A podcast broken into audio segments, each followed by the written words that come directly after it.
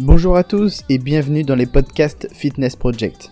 Dans ces podcasts, nous partons à la rencontre de professionnels du milieu du fitness, de la nutrition et de la santé. Si les contenus Fitness Project vous plaisent, n'oubliez pas de nous donner une bonne note et de nous suivre pour ne rien manquer des futurs podcasts. Merci à vous et bonne écoute. Tous et bienvenue dans les podcasts Fitness Project. Aujourd'hui, nous sommes avec euh, Arthur et Léo. Salut les gars. Salut.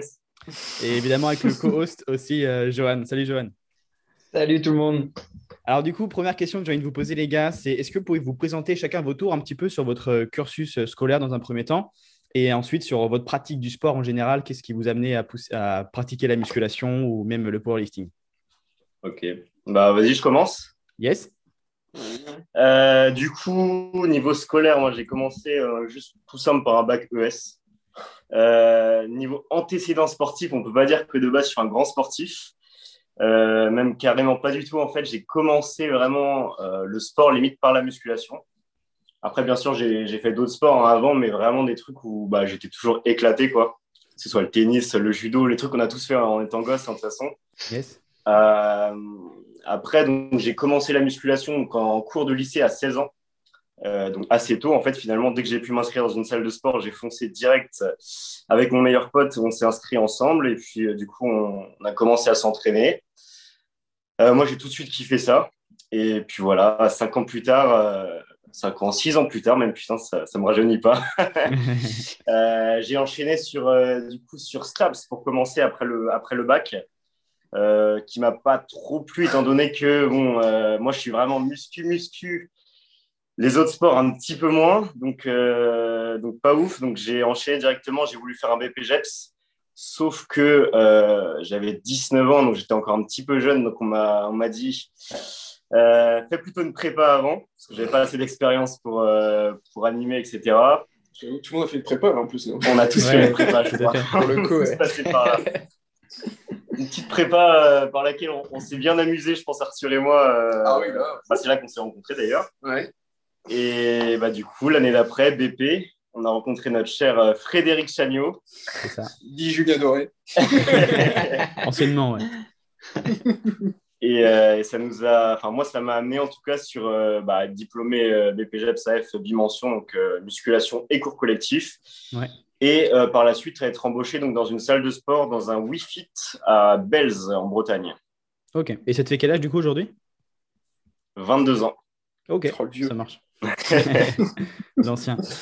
Ok, du ah, coup pour toi Arthur Alors moi, c'est tout l'inverse de lui. Euh, j'ai fait énormément de sport, enfin beaucoup de sports euh, variés. J'ai commencé du judo, j'en ai fait 8 ans de mes je sais plus quel âge, très jeune, j'ai arrêté jusqu'à mes 12 euh, ans. Après, j'ai fait plein de sports. On a tous fait du foot pendant six mois. Hein. Euh, on a fait, euh, je fais quoi, tennis, j'ai tout, enfin, tout fait. Vraiment, je fais énormément de sport. Après, mon gros sport qui m'a vraiment, je suis resté focus, c'était le rugby, que j'en ai fait du coup 12 ans jusqu'à l'année dernière. Euh, j'ai commencé dans un petit club à côté. Après, j'ai pas mal augmenté. Euh, niveau niveau, je suis allé en départemental, région, euh, nationale aussi. Euh, j'ai joué au RCV à Vannes. J'ai joué pendant 4 ans. Ou pareil, j'avais quand même bien niveau augmenté le niveau, on va dire, sportif. J'étais presque. Normalement, je devais aller des contrats un peu professionnels. Enfin, j'étais dans un contrat semi-pro. Du coup, c'était un peu aussi sport. Euh, comment c'était déjà Sport-études. Ouais, sport-études. j'ai fait un niveau études, j'ai fait un bac pro électrotechnique, donc je, je suis électricien.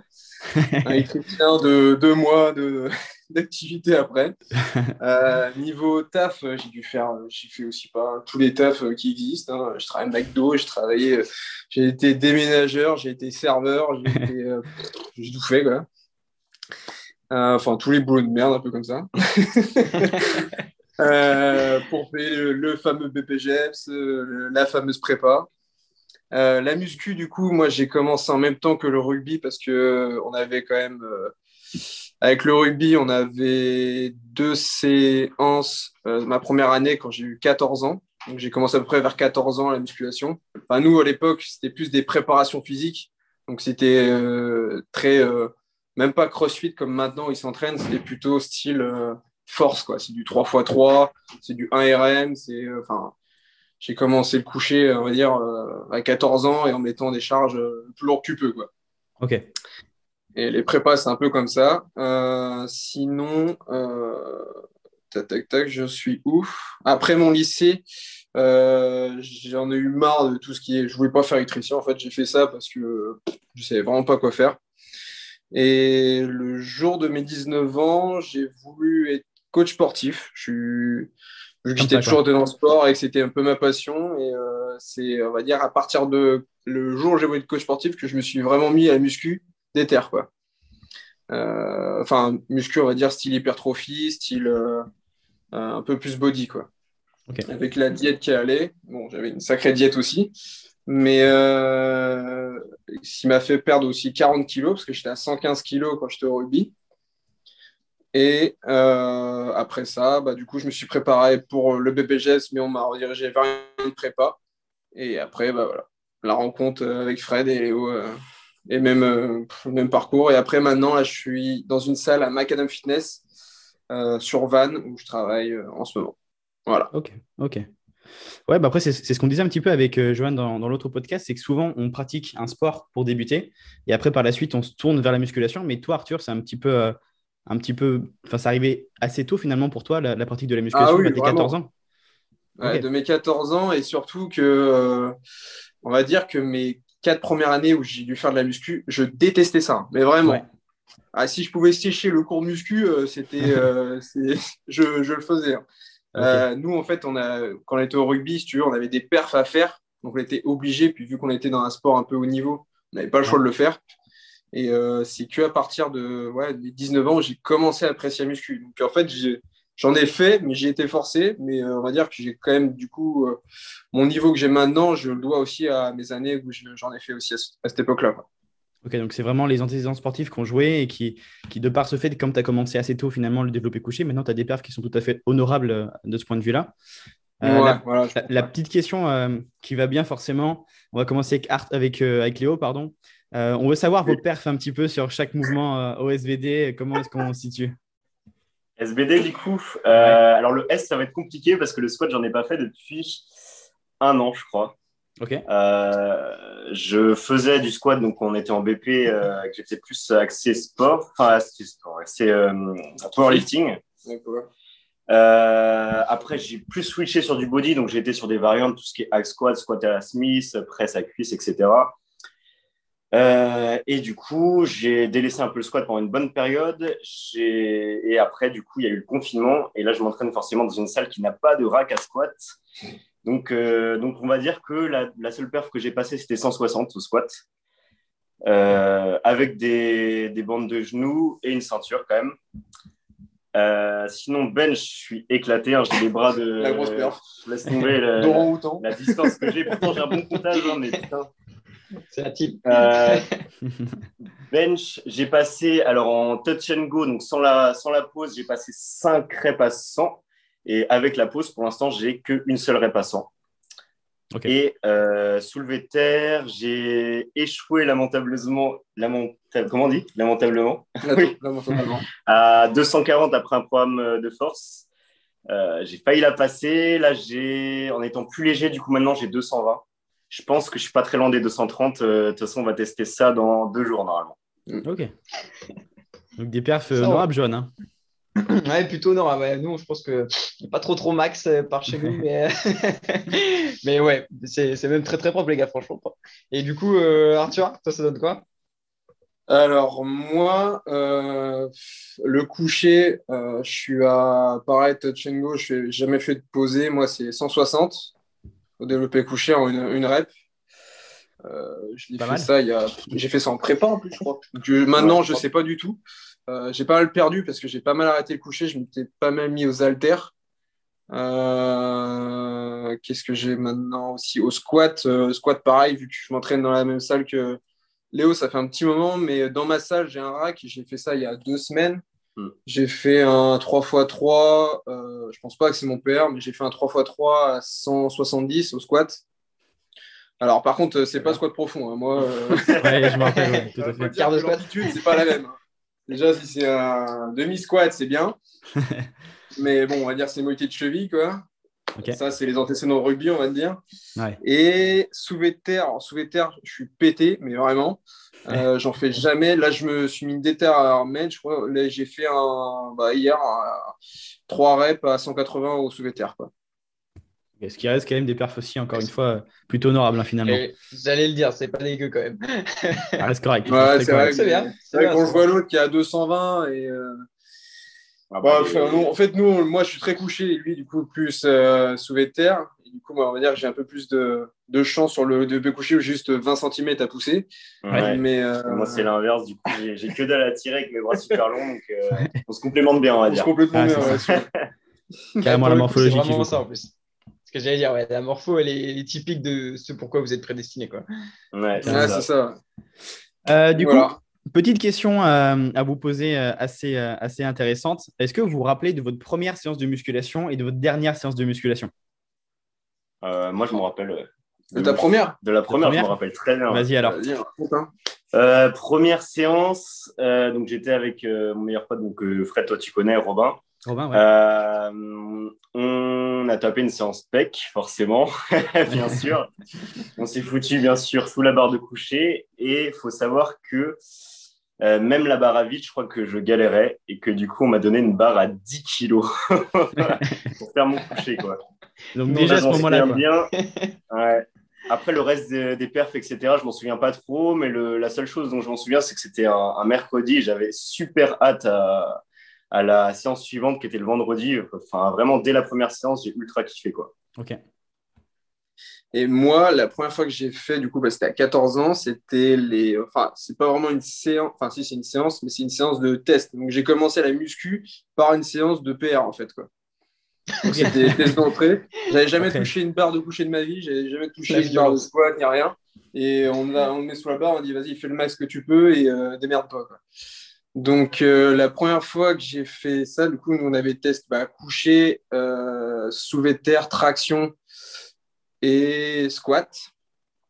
Et mes perfs à cette époque-là, du coup, c'était, euh, j'ai validé, je crois, 3 reps à 80 kg au coucher à 14 ans. Et squat, j'ai validé 120 une rep. Sur ta première séance? Ouais. Ok, d'accord. Ce qui, est, déjà. Et bon, pareil, la mobilité est toujours pourrie, hein, mais je sais pas si. Bah, si, on a... nous, on avait un élastique un peu comme les tests au BP où tu Oui, dois ouais. dépasser par elle. Sauf que moi, vu que j'ai des jambes de nain, on va dire que j'étais bien avantagé. Quoi. Ouais, c'est ça. Il, il modifiait Donc, pas en euh, fonction des personnes qui passaient, quoi. Ouais, c'est ça. Et puis traction, je crois que j'étais à 14 tractions, un truc comme ça. Je m'en souviens bien. Bon, après, j'étais léger à cette époque-là. Ouais. Avant que j'ai une. Ouais, Avant, avant la grosse prise de masse. avant la prise de masse. Parce que quand j'étais au RCV, on m'a mis une diète. On était suivi par des Ouais. diététiciens. Et j'avais une diète à 5000 ou truc comme ça, 4000, 5000 cal, quoi. Ah oui, d'accord. Alors que tu fais quelle Ah taille? Ouais, et, et je devais boire une bouteille de coca euh, obligatoire par jour. Ah, tu devais boire. Oh Ah, je devais boire, je devais prendre le plus de calories possible. J'arrivais pas à manger et du coup ils m'ont foutu ça. Et je peux te dire qu'après le niveau gras, ah bah les 115 kilos ils sont arrivés tout de suite après. hein. Logique, du coup. Ok, Donc, mais après, ouais. c'est. C'est assez intéressant de voir ces, ces différences interindividuelles qu'il peut y avoir entre chaque personne. Si jamais on prend ton cas, Arthur, on voit que tu es déjà assez performant, euh, assez jeune finalement, et que tu es relativement fait pour la musculation, mais tu prends des gens comme, bah, typiquement Léo, on doit changer ta barre pour passer sur, euh, sur 10 kilos. tu vois. Enfin, non, mais fin- finalement, on s'aperçoit assez rapidement que il- il- enfin, on va être plus ou moins avantagé au cours de la pratique de la musculation. euh, Ouais. Et c'est c'est super intéressant de savoir ça. Quoi. Ouais, c'est clair.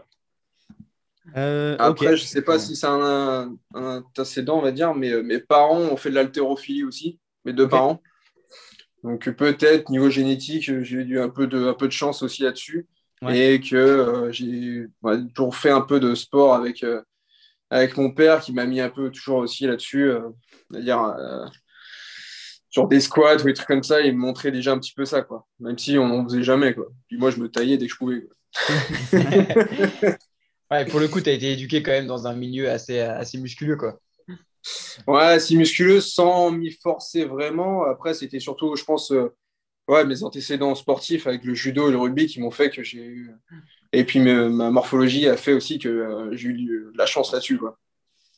Mhm. Ouais, c'est intéressant. Et puis, on voit aussi, euh, notamment avec des, des, enfants qui commencent assez, assez, euh, assez tôt euh, un sport. Je prends l'exemple de Bazinga, que tout le monde connaît, qui fait de la gymnastique depuis sa plus jeune enfance. On voit que maintenant, il a des perfs absolument incroyables sur la plupart des mouvements parce que, bah, de, de, par ses antécédents justement sportifs, bah, il a évolué assez rapidement en musculation. Et c'est intéressant de voir que, justement, toi, Arthur, avec tes, tes diverses pratiques, bah, tu avais déjà un niveau qui était peu commun, on va dire, pour débuter la musculation. Quoi. Ouais, bah, c'est vrai que j'ai eu une chance là-dessus. C'est vrai que quand tu vois Bazinga, tu as envie de te mettre. Euh, si tu as un enfant, tu as envie de le mettre à 3 ans à la gym. Hein. c'est une machine de guerre. c'est clair. Mais euh, c'est vrai que je pense que c'est un, un, incident euh, énorme là-dessus. Ouais, carrément. Est-ce que pour le coup, les gars, petite question, on va rebondir un peu sur ça.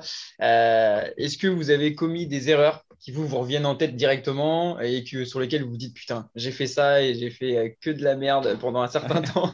Et maintenant vous avez ah complètement changé d'avis par rapport à ce genre de choses. Depuis votre début jusqu'à aujourd'hui qui vous marque en fait une peut-être en particulier. Alors moi j'ai eu des, ouais, des grosses périodes différentes je pense en termes d'erreurs. Je suis vraiment passé du tout au tout, c'est que genre au début, euh, bah, j'ai cherché entre guillemets la perf hein, dans, dans, mes moindres capacités, on va dire. Mais euh, je cherchais vraiment à faire euh, des max au coucher, des max à la presse, des max partout, tout le temps. même je, pour la petite histoire, j'ai même fait un max au tirage nuque en commençant la, musculation. Ce qui m'a valu, valu, une bonne douleur à l'épaule que je traîne toujours aujourd'hui. Donc, merci ah, tirage nuque. Et euh, donc, j'ai eu cette période-là où je cherchais toujours les performances, les performances, etc. Après, je suis tombé sur les vidéos de Nassim, du coup, à l'époque, où il prenait vraiment la contraction volontaire, le travail au tempo à, l'époque. Hein. Et euh, du coup, je suis carrément allé là-dedans, donc avec des poids très légers. Hein. c'est du coucher à 30, des trucs comme ça, vraiment très lent, très contrôlé. Euh, mais ce qui m'a pas forcément fait plus progresser non plus. Après, je pense que ça m'a été bénéfique dans le sens où maintenant, je sais très bien recruter tel ou tel muscle. Ouais. Euh, et voilà, ça a été les deux plus grosses erreurs, je pense, que j'ai faites également. Si encore après ça, euh, c'est de mettre un trop gros volume d'entraînement sur le bas du corps. J'étais en upper-lower, du coup, parce que je voulais vraiment rattraper mes cannes. Et vraiment très gros volume, de, très gros volume, très grosse intensité. Euh, également, par exemple, sur les fentes marchées, je rebondissais sur mes genoux et à la fin. Et du coup, ça m'a valu une bonne tendinite rotulienne qui m'a empêché de faire les jambes pendant un an carrément. Ah ouais. Ah Donc, euh, ouais, ouais, ouais. Donc, euh, pas mal d'erreurs quand même, ouais. Alors, moi, niveau erreur, je pense que j'en ai fait aussi un paquet, euh, vraiment. sachant, enfin, je compte pas la période où j'étais quand j'étais jeune, où j'ai vraiment commencé la muscu, enfin, avec des coachs. Donc, on était toujours suivis, on a toujours, on va dire qu'on était quand même à peu près guidés sur des exercices. Donc là-dessus, non. Puis la diète, on va dire que oui, c'était pourri, mais ça, c'était un peu l'obligation par rapport à l'autre sport à côté. Euh, quand j'ai vraiment commencé, du coup, à partir de mes 19 ans, oui, je pense qu'on peut dire au niveau de ma diète, j'ai fait euh, le truc horrible. Euh, je pense qu'on en parlera dans nos prochaines vidéos. Mais, j'ai fait, dire, l'exemple, c'est j'ai fait ma diète, j'ai mangé du thon pendant six mois, mais que ça. Une boîte le matin, une boîte le midi, une boîte le soir. C'est tout pendant six mois. Zéro cheat, zéro rien. J'ai perdu 40 kilos. Oui, j'ai perdu 40 kilos. J'ai fini à l'hôpital aussi à la fin. Mais euh, euh, on va dire que c'était la plus grosse erreur, que j'aurais pu perdre autant de poids et en étant plus optimal et en gagnant plus de masse musculaire et en tout ça. Quoi.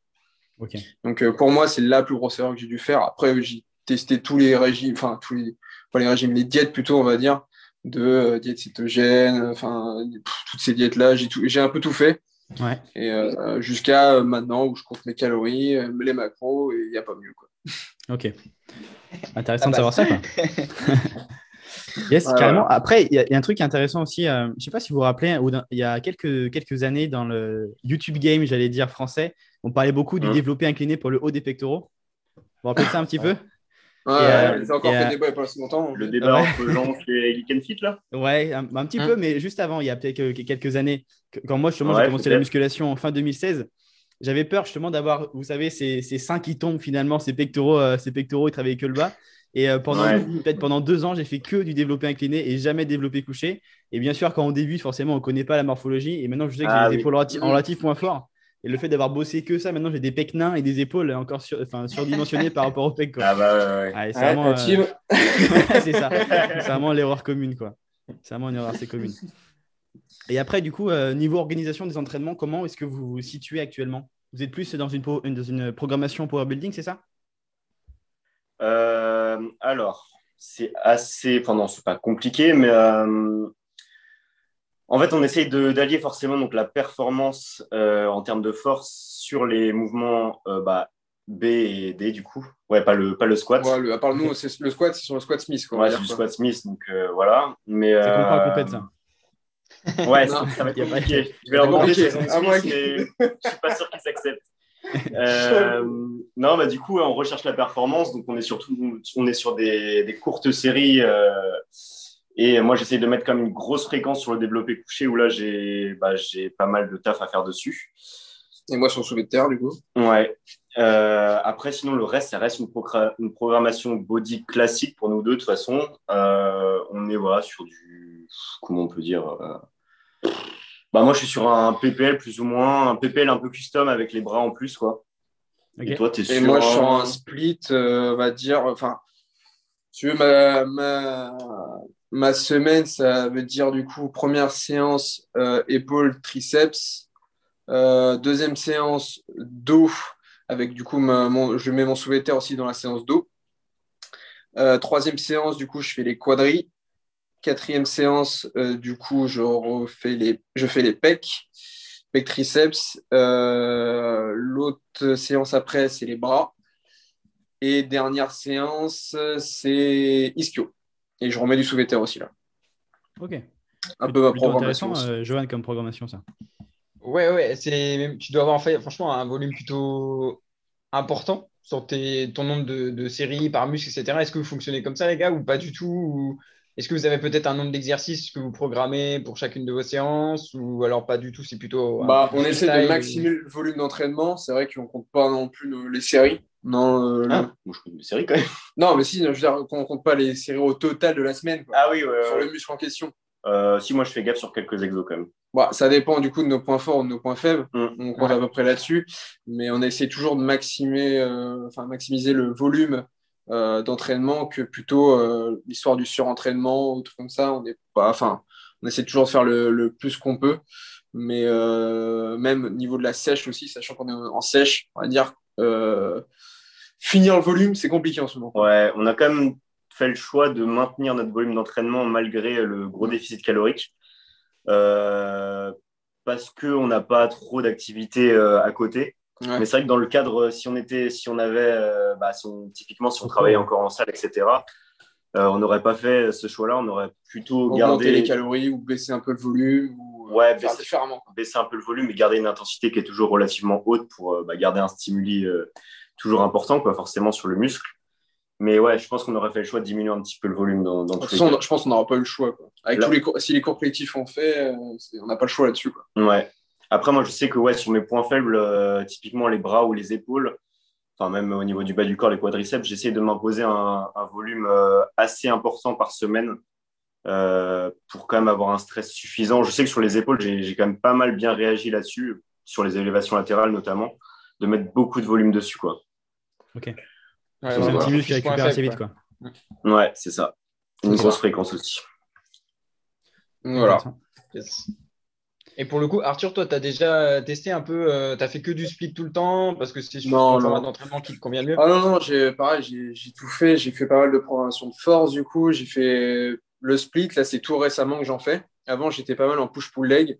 Euh, j'ai ah, aussi euh, la grosse erreur que j'ai dû faire aussi quand j'ai commencé à muscu là, bah, du coup vers 19 ans euh, on va dire que j'enchaînais tellement d'exercices que j'avais presque zéro temps de repos quoi où j'étais sur du 30 secondes à chaque fois quoi c'était ah à moitié on est presque un circuit training l'entraînement quoi mais après quand j'ai vraiment commencé à bien m'entraîner bah, c'est quand souvent j'ai rencontré Léo aussi où j'étais un peu plus mature on va dire sur l'entraînement où j'ai quand même bien meilleur mes pertes sur du push-pull leg quoi. Ok. Et là, c'est que récemment, je suis sur du split. Quoi. Enfin, un split arrangé, on va dire. ok. Adapté à toi, quoi, normal. C'est ça, ouais. ok, ok, mais c'est bien tout ça. Euh, pour le coup, petite question qui va changer un petit peu de, registre.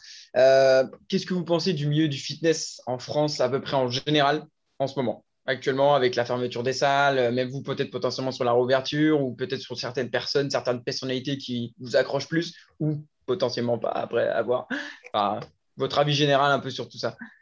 Du milieu du fitness sur Internet? En France, ouais. Ouais, en France, mais global, global. Ok. Qu'est-ce qu'on en pense? C'est large comme question. c'est très large. Ça dépend si tu peux séparer aussi le côté divertissement et le côté, euh, on va dire, euh, plutôt euh, connaissance. Quoi. Ouais. Question, quoi.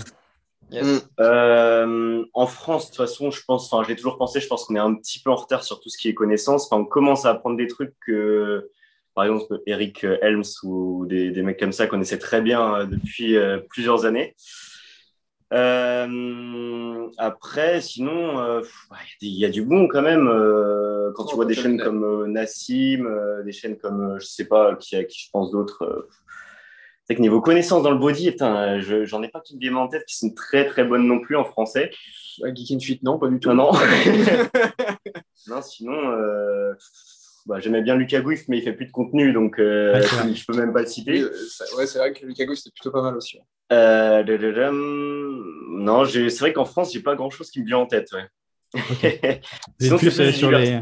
plus sur les Américains ou les Anglais. Quoi. Ouais, en France, je vais plutôt regarder tout ce qui est divertissement, Bazinga, etc. et compagnie. ouais, voilà. Ou tout ce qui est powerlifting, sinon. En France, j'aime bien aussi. Ok.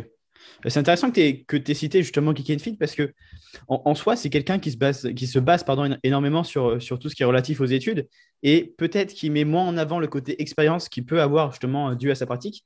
Est-ce que c'est quelque chose que vous, vous priorisez justement l'expérience à la pratique ou au contraire, vous aimez bien aussi avoir des, ce, petit, euh, ce petit côté connaissance que certains n'ont pas, qui se base uniquement sur des études comme, euh, bah, comme justement Geek Fit, comme Gaïs? Non, mais je pense qu'il faut avoir un bon compromis entre les deux. C'est toujours pareil. Si tu es que dans les connaissances, bah forcément, euh, bah déjà, tu n'as pas de crédibilité euh, aux yeux des autres, je trouve. Euh, un peu moins, quoi. Après, c'est puis forcément, tu risques de faire des erreurs aussi si tu es que dans l'expérience, parce que bon, il y a des trucs qu'on peut attendre, qu'on peut apprendre grâce aux études. puis, mais à contrario, si on n'est que dans, que dans, dans, oui, que dans les connaissances, bah, ça manque oui, du côté expérience, ça manque. Euh, Je trouve que c'est un, peu un bon exemple qu'on peut dire. C'est euh, on a tous connu un mec dans les salles de sport qui, un vieux ou euh, qui, qui a même de, enfin, qui a de l'expérience, mais que, ou qui s'y connaît énormément, genre qui dit ouais ça fait 30 ans que je fais de la muscu, fais comme ça, auras, tu vas grossir tes pecs en deux fois. Ouais. On a tous connu des mecs comme ça et en fait quand tu regardes, bah, tu as un coucher qui est trois fois plus élevé que lui. Quoi. Donc c'est un peu des trucs comme ça. Tu vois, pour moi, il faut un peu avoir aussi le, vécu, l'expérience. Les connaissances, c'est aussi primordial, mais il faut quand même avoir un juste milieu entre les deux. Quoi. Ok. les, les, études, c'est quand même. Euh, c'est quand même compliqué en fait de se, baser, sur des études bien souvent parce que Enfin, il y a tellement de, de, de, variables qui rentrent en compte dans, le, dans les études. Euh, typiquement, euh, est-ce qu'elle est faite en double aveugle? Est-ce que, est-ce que, enfin, il y a l'effet placebo qui, du coup qui rentre en jeu? Est-ce que, euh, est-ce que c'est des débutants, des expérimentés? Enfin, c'est dur de se, de se baser, enfin, uniquement sur une étude, ou alors dans ce cas-là, il faudrait plutôt se baser sur une méta-analyse ou un truc comme ça. Mais, euh, mais bien souvent, les gens qui se basent que sur des études, bah, enfin, on peut pas vraiment tirer des conclusions euh, précises quoi dessus, je trouve. Est-ce que est-ce qu'ils savent ce que c'est un, entraînement nerveux ou vraiment ils sont à la limite de, enfin, ils sont à l'échec complet? Est-ce que, enfin, un mec qui connaît vraiment les, euh, les études comme ça, est-ce qu'il va savoir aussi cette sensation-là? Il faut aussi savoir sur ces sensations ou d'une vraie séance dure où ça tape dur. Euh, je suis pas sûr que le fait qu'il lise euh, des trucs sur, euh, sur des papiers, il va tout savoir de cette sensation-là qui est très important à savoir aussi. Quoi. Ouais, c'est vrai. Mais après, il y a quelque chose aussi euh, qui revient assez souvent, c'est bah, le cas Essan NFC, justement, vous en avez parlé l'autre jour dans votre vidéo. c'est intéressant parce que, à contrario, lui, il est justement Bon, si je voudrais être méchant, je dirais un peu broscience, mais c'est un petit peu ça finalement. Il est, il est, il, est, à, fond, il est à fond dans l'expérience et dans le côté, euh, dans le côté je m'y connais parce que j'ai eu lui, parce que j'ai eu ça. Et finalement, si jamais on se penche plus sur le côté pratique et ce qui met réellement en place, on s'aperçoit assez rapidement que d'un point de vue euh, bah, science finalement et études, c'est pas quelque chose qui est qu'il faut, qu'il faut reproduire chez soi parce que, euh, parce que ces athlètes sont, sont, sous chimie, parce que X et Y raison. Et comment vous vous placez justement par rapport à ce delta qu'il peut y avoir entre Gaïs et typiquement SNNFC à choisir dans quelle case est-ce que vous aimeriez qu'on vous range? Plus dans le côté vraiment full expérience et je fais un peu de la broscience ou un peu plus côté juste science, mais côté, côté perf, c'est pas ça quoi Entre les deux quoi. Typiquement, en fait, Essan, moi je trouve pas qu'il fasse de la merde dans le sens où il sait qu'il coach des athlètes qui sont dopés. Donc, ce qu'il fait pour des athlètes dopés, ça marche et c'est ce qu'il faut faire, je pense. Mais ça ne marchera jamais sur des naturels, c'est sûr et certain. Euh, bah, dans, je préférais, oui, qu'on m'identifie plus à un mec comme ça qu'un mec comme Gaïs, ça c'est sûr. Parce que je sais pas si vous avez vu euh, la vidéo de, Ben Schensiger sur le, où il analyse les, les couchers des différents youtubeurs. Il analyse justement le, coucher de Gaïs et on se rend compte que mm. bah, même malgré toutes ces pseudo-études, ces pseudo ces connaissances qu'il a, etc bah, au final, ah, ça, quand même dire de la merde, ça sert à rien, quoi, parce que le mec, il n'arrive pas à le mettre en place derrière. Donc, euh, ouais. ouais. Pour moi, pour moi c'est pire d'avoir que des connaissances et aucune expérience qu'avoir que de l'expérience et aucune connaissance, quand même. Hmm.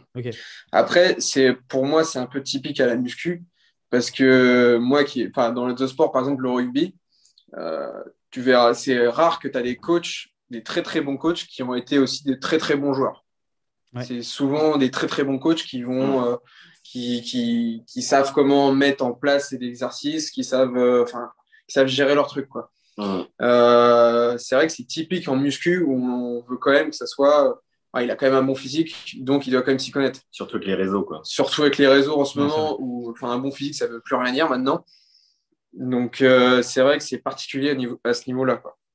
on va dire c'est un peu un juste milieu entre les SAD et entre les deux. Quoi justement pour vous, en fait, un coach qui, de, qui, doit, qui pense fonctionner ou qui fonctionne, c'est un mec qui a un, physique plus que des connaissances, ou plus de connaissances qu'un physique en l'occurrence Voilà, bah, le physique, c'est pas représentatif parce que c'est comme tu dis, un, bon athlète n'est pas forcément un bon coach. Quoi. Donc, euh, mm. vrai. Le, non, le physique n'est pas forcément euh, représentatif, mais le, il n'est pas représentatif ni, ni des connaissances, ni forcément de l'expérience, je pense. Euh, par contre, euh, l'expérience, elle, pour moi, est plus importante quand même que les connaissances, comme je l'ai dit juste avant. Quoi. Ok, Après, c'est vrai que c'est intéressant parce que, euh, notamment sur les réseaux sociaux tels qu'Instagram, etc., on s'aperçoit très vite que l'image est tellement mise en avant que la plupart du temps, on, oublie un petit peu ce côté connaissance. Et si jamais tu prends la plupart des, des coachs qui sont un peu remis en question parce qu'ils font un peu de la merde niveau, niveau entraînement et planification, etc., ils ont que un physique, j'ai envie de te dire, et moins, moins d'expérience peut-être et, euh, euh, et, de connaissances à ce niveau-là. Donc ça, c'est un petit peu dommage.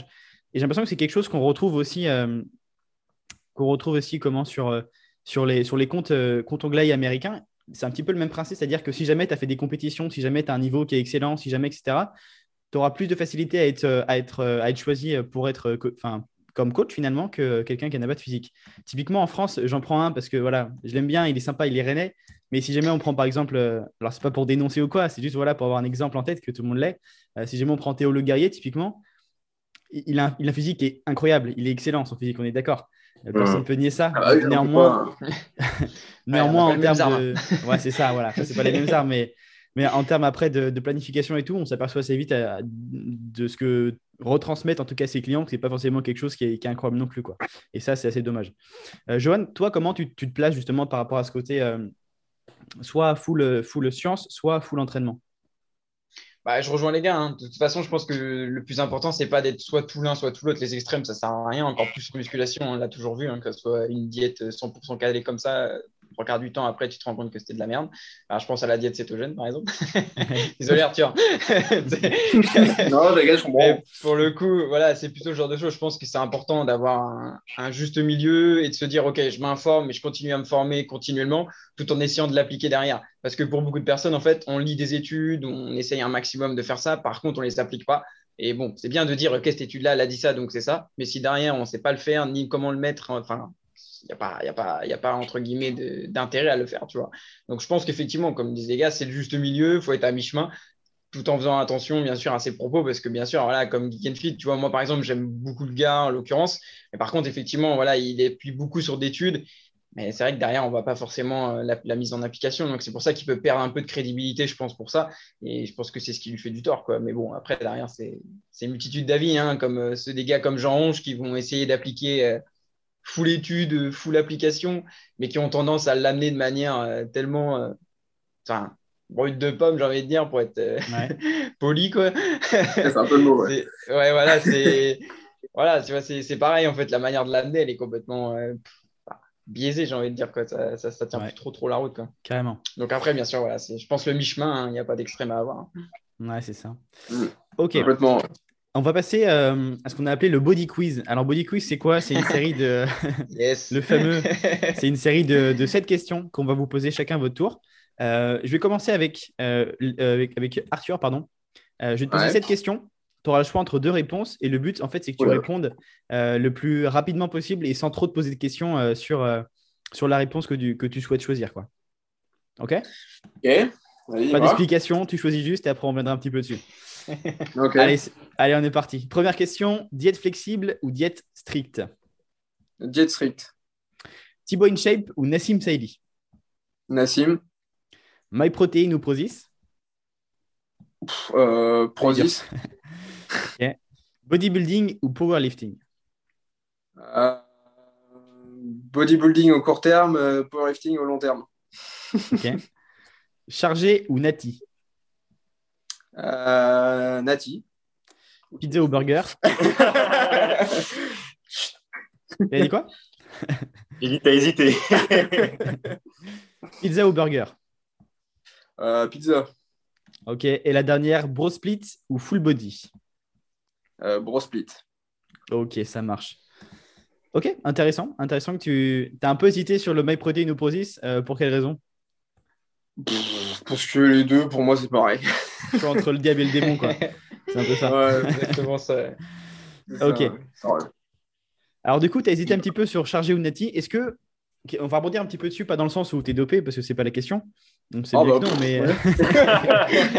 non, c'est pas la question. C'est plus dans le sens où est-ce que c'est quelque chose qui t'attire, toi, le fait de voir des mecs qui ont, des corps de ouf euh, parce qu'ils ont utilisé la chimie? Est-ce que c'est quelque chose qui t'intéresse à long terme?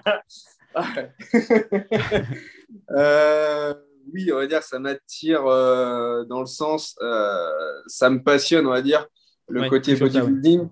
ouais, là, ça veut dire ça va faire on va dire, un an, un an et demi où je, commence vraiment à être passionné de, sur le bodybuilding parce que je trouve ça impressionnant. Et puis, moi, je suis pas mal d'athlètes comme Sebum, comme Pro, Prodige, comme enfin pas mal d'athlètes. Euh, surtout Olympia, on va dire, quoi. Ouais. Où, euh, en fait, on va dire, je m'identifie, entre guillemets, à eux. Genre, euh, on m'a toujours dit que j'ai une morphologie de merde pour le basket, pour le rugby, pour, enfin, pour tous les autres sports.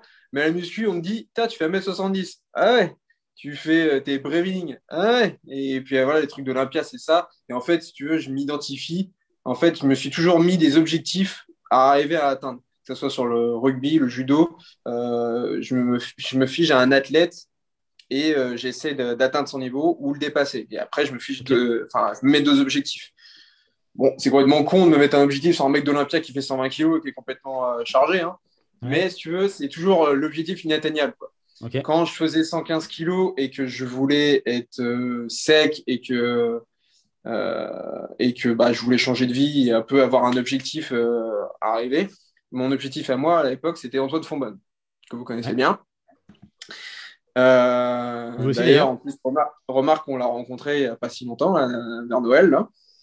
Euh, et pour moi, c'était mon objectif euh, quand j'ai commencé un peu la muscu là-dessus. Je voulais être coach, je, veux, je voulais avoir à peu près son gamme de physique, même si on n'est pas du tout de la même morphologie. Hein, mais pour moi, un mec un peu sec, un peu voilà, c'était un peu euh, l'inatteignable pour moi quand je faisais 115 kilos, on va dire. Ouais. Et une fois que j'ai atteint, on va dire, pour moi, euh, ce, cet objectif-là, je me suis mis deux objectifs. Et là, ça arrivait au mec d'Olympia et de bodybuilding. Et c'est là que je, on va dire, que je m'identifie un peu plus à eux. Est-ce que c'est quelque chose euh, vers laquelle tu, tu, penses, pourquoi pas, te pencher un jour ou pas du tout? Ah oui, oui, je me pose toujours la question. Hein. je me pose vraiment toujours la question. Hein. Après, on, on en parle beaucoup avec Léo aussi de ça. Euh, on fait toujours les pour, les contre et tout. Euh, une, pour nous, c'est pas une vie. Euh, là, pour l'instant, c'est un objectif parce que moi, j'ai 22 ans. Ouais. j'ai pas d'enfant, j'ai pas de. Enfin, voilà, j'ai pas de. J'ai que ça en tête en ce moment, la muscu, la muscu, la muscu. Donc, mes, mes, projets professionnels, c'est sur ça. Ma vie, c'est sur ça. Ma diète, c'est sur ça. Enfin, pour l'instant, on pense surtout qu'à ça. Quoi. Donc, euh, oui, c'est sûr tu te mets objectif. Donc, oui, tu te dis, euh, je veux un meilleur physique parce qu'en ce moment, c'est mon objectif principal. Mais qui te dit que dans deux ans, je ne voudrais pas, je sais pas avoir une maison, avoir voyager, enfin, mettre d'autres objectifs. Pour l'instant, c'est ça. Donc, je me pose énormément la question. Mais entre le pour et le contre, c'est un peu tous les jours. Quoi. Et il y a plus de contre, à votre avis, actuellement que de pour? Pour l'instant, il y a toujours il y a plus de contre. Après, à voir euh, pour plus tard. Quoi. Mais pour l'instant, il y a plus de contre. Ok, intéressant. intéressant. Ok, euh, on va passer du coup avec euh, les questions pour, pour Léo. Petit yes. quiz à ton tour. Allez. Bon, alors, diète flexible ou strict Pour cette question, moi, je, je, vais avoir du mal à répondre parce que moi, je sépare pas les deux pour moi. Après, euh, j'y reviendrai plus en détail plus tard si vous voulez, mais euh, j'arrive pas vraiment à séparer les deux. Yes. Poids libre ou machine? Hein? Poids libre ou machine? Oula, euh, bonne machine. C'est important, bonne machine. oui, ah, du coup, Schwarzy ou Big Ramy? Euh, Schwarzy. Ah, old school. Chargé ou Nati? Nati. Prise de masse ou sèche? Oula euh, Prise de masse quand même. le plaisir de bouffer, quoi. ouais, c'est ça. Du coup, plutôt dans la version bodybuilding sur, cette, sur cette question-là, plutôt old school ou evidence-based euh, Qu'est-ce que tu entends par evidence-based J'ai un super accent, désolé. c'est l'accent du Morbihan. c'est ça. Et en fait, si tu veux, on voit maintenant beaucoup de, bodybuilders qui, qui, se basent aussi sur les, les, sciences et qui, eux, ont aussi des physiques de ouf. Je pense à, mettons, ah, à Jared Fazer, tu vois, qui lui, mm. maintenant, est devenu euh, IFBB Pro dernièrement. Et euh, il, se base uniquement sur de l'évidence base. Et où alors, tu as le old school, vraiment le bodybuilder type, bah, je sais pas, Florian ah, oui, Poisson, Théo le Guerrier, qui sont vraiment que sur leur expérience et sur euh, Marmule, je cherche comme un bœuf et basta. ouais, non, quand même plus euh, évident. Putain, j'arriverai pas à le prononcer, mais t'as compris. ok. Donc, le deuxième. ok, ça marche. Et la dernière, bro split ou full body? Ah putain, bro split ou full body euh... C'est vrai que toi, les deux. Enfin, entre les deux. Quoi. Alors franchement, j'aime bien les deux. Ça dépend des, des phases, enfin débutants, avancés, etc., de l'objectif. Donc, euh, on va dire pour moi, ce que je préférais faire pour moi, ce serait plutôt un gros split quand même. Ok, ok, ça marche. On va revenir un peu dessus. Du coup, concernant la diète flexible strict, ton avis, tu sais que c'était un peu la même chose. Euh, qu'est-ce que tu, euh, peux m'en dire? C'est pas que c'est la même chose, mais dans le sens bah, en fait, euh, on a tendance à caler des aliments dans strict et des, des aliments dans plaisir. Et pour moi, en fait, euh, enfin, moi, on mange ce qu'on qualifie comme strict, mais j'aime ce que je mange dans tous les cas, en tout cas. Moi, je me tripe les légumes. Euh, même, même mes brocos, franchement, je les déguste. Hein, donc, j'ai du, mal à, j'ai du mal à faire cette dissociation.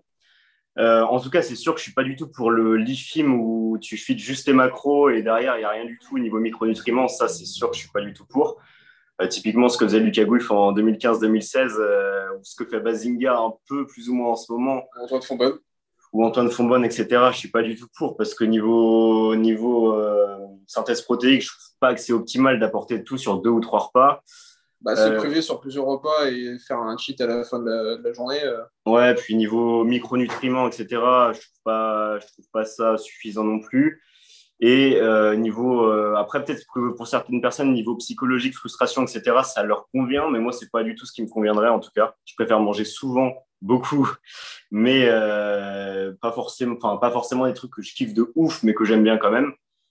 Mais au moins manger dans des quantités raisonnables, on va dire. Ok, carrément, je vois, je, vois, je vois le truc. Et du coup, le côté un peu flexible que peut avoir ces, cette diète flexible, hein, proprement dit.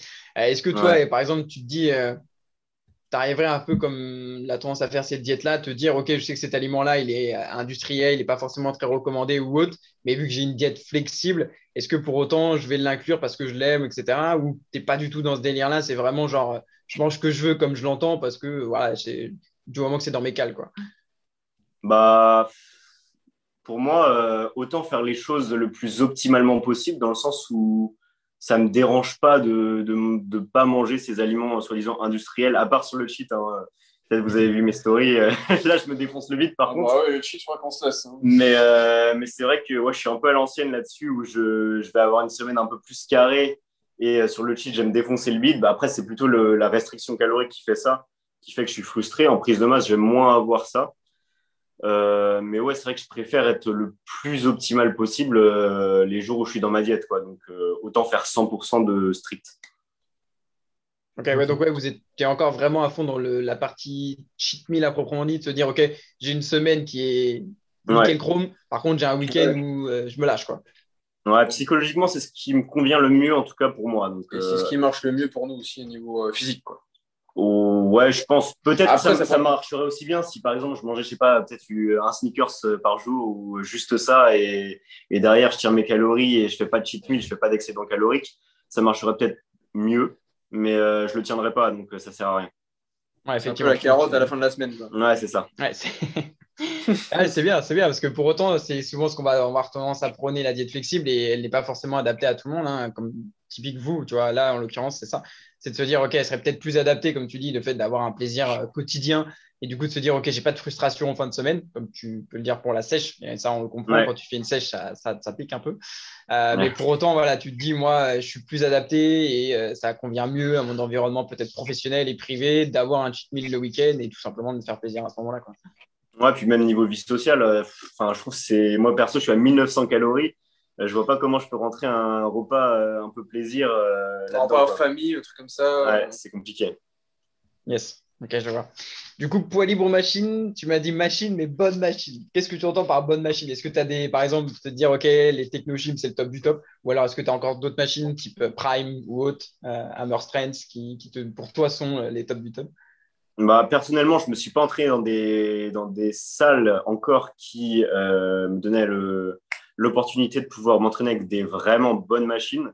Le mieux que j'ai fait, donc c'était Fitness Park à, Rennes, à Montgermont, qui n'est pas encore qu'une bonne salle, mais qui n'est pas une salle exceptionnelle, on, peut le dire. Euh, donc, j'ai plus tendance à m'entraîner quand même sur du libre en ce moment. Après, je ne suis, pas un, suis pas un expert en machine, hein, mais je sais que tout ce qui est Nautilus, c'est pas trop mal. Tout ce qui est Hammer, c'est pas trop mal. Ah, c'est pour libre parce qu'on n'a pas le choix. Euh, tout ce qui est Prime, c'est pas trop mal. Ouais, c'est surtout par, euh, c'est un peu un, choix par défaut. Quoi. oui, pour le coup, c'est vrai qu'il faut. Mm. en même temps, je connais pas beaucoup de celles qui sont équipées en Prime, donc à part ça, oui, team, euh... sont, Prime. Et putain, le jour où Fitness Park ou Basic Fit est équipé en Prime, je pense qu'on sera bien. c'est ah oui, c'est sûr. Hein. Du coup, Schwarzy ou Bigrami, tu m'as dit Schwarzy, donc ça rejoint un peu le côté old school. Euh, ouais, le côté, plus esthétique. Quoi. Mm, ouais. ouais, tu trouves du coup, pour le coup, que le Bigrami, c'est trop, c'est peut-être too much vraiment le côté trop du, du body, quoi. Ouais, moi, c'est pas mon délire. J'aime pas le, body open, etc. Je trouve pas ça beau. Moi, j'adore. J'allais dire, j'ai du tout au contraire d'Arthur pour le coup. Chargé ou Nati Tu m'as dit Nati avec un dégoût monumental. C'était euh, Nati, bah, de toute façon. c'est pas le choix. Bah, pas, ouais, pas le choix. Et puis, euh, non, mais c'est vrai qu'on en parle souvent, comme il disait Arthur, et on, a, on pèse toujours plus ou moins le pour et le contre. Et c'est vrai que forcément, on s'est déjà forcément euh, tous posé la question, je pense, dans notre carrière de go muscu. Euh, mais forcément, ce qui, ce qui revient comme argument donc contre forcément pour moi, c'est euh, le, bah, le fait que si tu te charges un jour, bah, tu es obligé de soit te charger toujours et continuer à progresser, ou alors soit tu te dis bah tu pourras plus jamais progresser naturellement quoi. Et pour moi, c'est pas, enfin psychologiquement, je pourrais pas me dire euh, je vais m'entraîner mais je vais pas progresser. Donc, ouais, alors, ça voudrait dire que je me dope toute ma vie, mais euh, bah, déjà, j'ai pas les thunes pour me doper toute ma vie pour l'instant. euh, pour mettre, euh, mettre ta piqûre dans les fesses. Euh. ouais, puis niveau, niveau, on sait que les hormones, ça joue quand même beaucoup sur l'humeur, etc. J'ai pas envie de, de tomber là-dedans. Je sais pas comment je peux réagir là-dedans. En fait, c'est surtout ta vie, sur ta vie de tous les jours où je pense que ça va être très impactant. Quoi. Ouais, c'est ça. Enfin, c'est un mode de vie. C'est un choix à faire, mais il y a moi, ça je serais pas capable de le faire. Il y a ça, et puis je pense aussi, il y a peut-être aussi le retour quand tu te dis j'arrête et peut-être d'avoir été sous chimie, de le continuer et d'avoir les résultats de ouf qui vont avec, euh, sous réserve que tu n'es pas d'antécédents médicaux, hein, parce que derrière, on connaît la, misère que ça donne. Euh, et en plus de se dire, OK, j'arrête, et maintenant, qu'est-ce que je vais faire en fait de mon, de mon physique? Parce que tu te dis très bien que tu pourras jamais faire autant que ce que quand tu étais sous chimie, donc euh, ça va être compliqué, tu vois, d'améliorer la chose ou de faire aussi bien. Euh, je pense à bah, Nathan Mozango, qui en avait beaucoup parlé sur l'époque. Euh, bah, d'ailleurs, c'est vrai qu'on n'entend plus parler. Enfin, je ne suis plus trop le gars d'ailleurs. Euh, il, est, là, il est bien. Là, il est, il à fond. il est revenu un joli cocktail. Et tout, ouais. Là, là, il est voilà. parti pour la compète. Là. Ouais. Ok, d'accord. Parce que je sais qu'à l'époque, justement, il était vachement. il avait eu sa période un peu creuse où il avait arrêté les, les fruits qu'il avait mis en avant. Enfin, bref il a vraiment tout ce cocktail là où il a mis en avant. Il en parlait sur une vidéo YouTube justement où il disait que bah, voilà, c'était compliqué de revenir à un niveau euh, un temps soit peu avancé quand tu étais sous chimie, quoi, où tu fais trois quarts de biceps et tu as ton biceps qui fait 46 cm. Tu vois Donc, euh, forcément, euh, alors que nous, on est en train de dématraquer à coup de 15 serrés dans la gueule, tu as 40, tu es content. c'est voilà, là où tu te rends compte que les armes égales sont pas du tout au même niveau. quoi. Et, ah, c'est un autre sport après. Quoi. Ouais, vraiment, c'est vrai que c'est intéressant que tu dis ça, le fait que c'est un autre sport. C'est de se dire, ça reste du body, mais il y a deux catégories, quoi, proprement dire. Ouais, et puis juste pour remonter un petit peu sur ça, en France, euh, bah, je suppose que vous connaissez du coup la WNBF. Ouais, Ou même, c'est même une fédération mondiale. Hein. Ouais, c'est la plus contrôlée. Et ils ont pas mal justement de contrôles après les compétitions. Je crois qu'il y a test urinaire, il y a aussi des détecteurs de mensonges, si je ne dis pas de bêtises. Et, euh, et justement, c'est intéressant de voir ce, cette sorte de, euh, de, de, chasse à la sorcière euh, à deux vitesses finalement, tu vois. Si jamais tu vas sur les grosses compétitions où on sait pertinemment que les mecs sont chargés, jamais ils vont te le dire. Par contre, tout le, monde, est au courant. Par contre, sur les compétitions un peu plus euh, contrôlées, j'ai envie de dire, bah voilà, on fait, on, fait ce qu'il faut pour essayer de, déterrer les, les, gens qui trichent finalement. Et je trouve ça intéressant comme, comme, comme choses qui sont mises en place finalement pour essayer de garder un sport propre et que la plupart du, des, des, gens puissent s'identifier à des, à des personnes accessibles finalement parce que euh, finalement, en France, on n'a pas beaucoup d'athlètes. Quand on les voit, on se dit, OK, c'est sûr qu'ils sont naturels, euh, je peux me, je peux me, me, projeter hein, dans, son, dans son corps finalement et essayer de m'imaginer avec un physique euh, similaire. Je pense à un, mec du coup que tu m'as fait découvrir, Léo, que je ne connaissais pas avant, c'est Artus, Artus, ouais, c'est ça, Artus Carvo, mmh.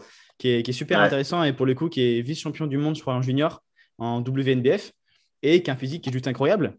Est-ce que les gars, vous, vous avez en tête euh, des mecs qui sont naturels et qui ont un physique, euh, vous vous dites, OK, lui, il a quand même un sacré physique et j'aimerais bien m'en rapprocher euh, dites pas moi ah parce que je serais un peu gêné. On en connaît un, mais il a malheureusement pas de réseau, donc ah c'est un fantôme. Mais sinon, bah, il y avait à, Rennes Ali Outana. Enfin, pour moi, il est, il est naturel. Hein, ouais, Pour avoir discuté avec lui. mais après, ça ne veut pas dire que je peux me projeter dans son, m'imaginer avoir ses résultats non plus. je sais qu'il y a une grosse part de génétique qui rentre en compte forcément d'antécédents sportifs, etc. Euh, après, qui d'autre sur, sur les bah, réseaux Moi, j'en ai, connu euh, plein. Ouais, en, mec connu Moi, j'ai connu plein, avec surtout ceux qui ont des origines un peu fidjiennes ou aliciennes, où j'étais habitué à jouer avec eux. Eux, à 14 ans, ils faisaient 1m85 pour 100 kg. euh, ils soulevaient je euh, je sais pas combien au niveau des poids. moi, mon 3x3 à 80, c'était rien. Hein. Quand j'étais le biceps, quoi. Ah, mais vraiment, vraiment. C'est eux. Euh, et en plus, c'est des bourrins. Ils n'ont aucune technique et tout. C'est qu'une de la force pure, quoi. Et euh, tu te dis, bah ouais, génétiquement, tu peux rien faire, quoi. Il y, a des, y, a des machines de guerre qui sont que tu connais pas, du fit game, du machin, qui sont, seront au bout de la route en train de faire leur course, mais c'est des machines de guerre qui vont tuer la salle, quoi. C'est comme euh, bah, le, joueur de foot Adama Traoré, qui dit qu'apparemment, il fait même pas de muscu. Je sais pas si vous avez vu son physique, mais apparemment, il dit qu'il fait même pas de muscu. Le mec, il est énorme, quoi. Il a, le physique d'un mec limite dopé, quoi. tu te dis, c'est un truc de fou. Après, je pense qu'il y, y, y, y, a vraiment. Euh, bah pour le coup, on parlait de dopage, tu vois, et je pense que tu as des sports qui sont tellement surprotégés, euh, justement, vis-à-vis de ça, du dopage, que toutes les choses qui vont sortir de ce sport, on va se dire, OK, c'est sûr que les mecs ne euh, sont pas dopés, puisque c'est tellement jamais abordé ce sujet-là avec eux qu'on ne s'aperçoit pas finalement qu'ils bah, ils sont aussi touchés par ça. Quoi. Et bah, là, on parlait du foot, tu vois, mais si jamais on prend le Barça, le Real, enfin tous les grands clubs finalement qui sont connus, voilà, on sait avec un petit peu de recul que tous les mecs sont, chargés, même s'ils se bon le ah contraire. Euh, tu vois, c'est pour ça. Après, pour l'occasion, effectivement, il a un physique de ouf, euh, Adama Traoré, alors qu'il fait aucune, euh, aucune, musculation apparemment, mais effectivement, il y, a des mecs un peu hors du commun comme ça, quoi. Ah bah, il y en aura toujours génétiquement, on ne pourra jamais se battre contre ça. C'est pour ça que c'est difficile, comme tu dis, de faire la chasse à la sorcière et de dire lui il est dopé, lui il est naturel, juste en se basant sur des, sur des photos ou sur des stats, quoi. Parce que tu as tellement des particularités génétiques différentes que tu peux pas vraiment savoir en fait. Déjà en photo, tu peux jamais prédire un poids des prédestiné quoi. Oui. un mec peut faire 60 kg, alors en fait il en fait 80 ou l'inverse quoi. Ouais. Bien sûr. l'inverse. c'est vrai, c'est vrai. Et c'est vrai que sur YouTube, à un moment il y avait il y avait beaucoup ça, un petit peu moins en ce moment, mais on, on faisait un peu la course justement au dopé. Euh, vous, qu'est-ce que vous avez retenu de tout ça? Est-ce qu'il y a des mecs où vous dites, OK, maintenant je sais qu'il est chargé, je me tourne plus vers lui, vers ses conseils parce que X ou Y raison? Ou au contraire, vous dites, bon, bah, on sait qu'il est dopé, mais peu importe, je garde son contenu parce que ça m'intéresse? Oh oui. Typiquement, je pense à Enzo Fukra, typiquement, tu vois. Putain, Ouais. je pense au même. Ouais, on a tous pensé au même. Ouais, je pense qu'on s'est tous dit. euh, Mais, euh, Non, non. Non, mais Enzo Fukra, c'était un secret pour personne, je pense. Euh, on Bien sûr. n'est pas tombé de, de notre chaise quand on a su qu'il était dopé. Ouais, ouais. Comme Euh, Loïc Fit. comme bah, Loïc Fit, euh, oui. Ah, moi, je, je crois que je le croyais naturel à une époque. Ah, mais moi aussi, mais tu vois. Mais, euh, mais sinon, euh, c'était quoi la question? Je sais plus. C'était comment tu te places, toi, vis-à-vis de ça, vis-à-vis des, Ah oui. des, des mecs qu'on a déterrés? Je les suis encore, en fait. Là. Ouais, bah, typiquement, euh, oui, ça me pose pas de souci de les suivre. Après, c'est sûr que c'est pas très honnête comme démarche. Ouais. Euh, après, Enzo Fukra, je l'ai jamais vraiment suivi, par exemple. Et j'ai pas d'autres exemples en tête de mecs que, j'ai su qu'ils étaient dopés euh, plus tard. Bah, il y a Jeanche, mais bon, c'est lui qui l'a annoncé, ça m'a pas étonné non plus de ouf. Euh, Loïc Fit, ça m'a pas non plus euh, étonné de ouf, je m'en fous. Puis de toute façon, son contenu m'intéresse pas dans le sens, euh, c'est plus du divertissement pour moi que je vais regarder par-ci par-là pour voir ses perfs, ceci, cela, mais il va rien m'apprendre de particulier, on va dire, Loïc Fit. Ouais. Film français, de toute façon, ça reste Euh, du divertissement. Ouais, ouais, ouais, je, de toute façon, j'apprends pas grand-chose dans, On le, pas grand chose. dans le feed game Ouais, français, vrai, à part, euh, à part euh, du coup euh, Artus, mais euh, qui est pas trop sur YouTube, qui est plutôt Ouais, sur, tout euh, sur Insta et Spotify, quoi, du coup. Ok. Ok, intéressant. Et pour le coup, est-ce que vous avez des physiques de mecs? Où vous dites, lui, c'est sûr, il est chargé, mais il le dit pas Euh, Ah, moi, Moi, je suis beaucoup de chargés, donc ils sont tous pour moi, ils sont tous chargés. Mais... Petite surprise, quoi. Il va nous sortir tes ouais, bah, naturel. Bah, non, mais il y a des Américains, genre. euh, Sim- Est-ce que Simon, Simon Panda, il dit toujours qu'il est naturel ou pas? Ou il l'a il a annoncé maintenant? Au moment, ils le disaient avec Ulysse, ouais. Ils, ont fait des vidéos ensemble pour dire Ouais. qu'ils n'étaient pas dopés, ouais. Ils se défendaient Ouais, l'un l'autre bah, euh, ouais. et ongles. ouais, mais ouais. Typiquement, voilà, c'est c'est obvious, on le sait, quoi. Mais euh, sinon, euh, non, sur, le- sur les Français, en général, j'ai pas trop de doutes. Euh, ceux qui l'ont. un- Enfin, on le sait, je pense, maintenant, qui est dopé, qui est pas dopé en France. Ouais, puis ils s'en cachent moins. Après, ça dépend peut-être de leurs sponsors ou je sais pas quoi, mais euh, je pense qu'ils s'en cachent beaucoup moins. Maintenant, c'est beaucoup plus généralisé là-dessus. Ouais, ouais. Il y a moins de tabou, ouais. Mais après, euh, est-ce que, est-ce que euh, ce côté de, des influenceurs qui ont eu un physique parce qu'ils étaient chargés, euh, bah, on le sait, ils ont vendu beaucoup plus de programmes, ils ont fait beaucoup plus de suivi, etc.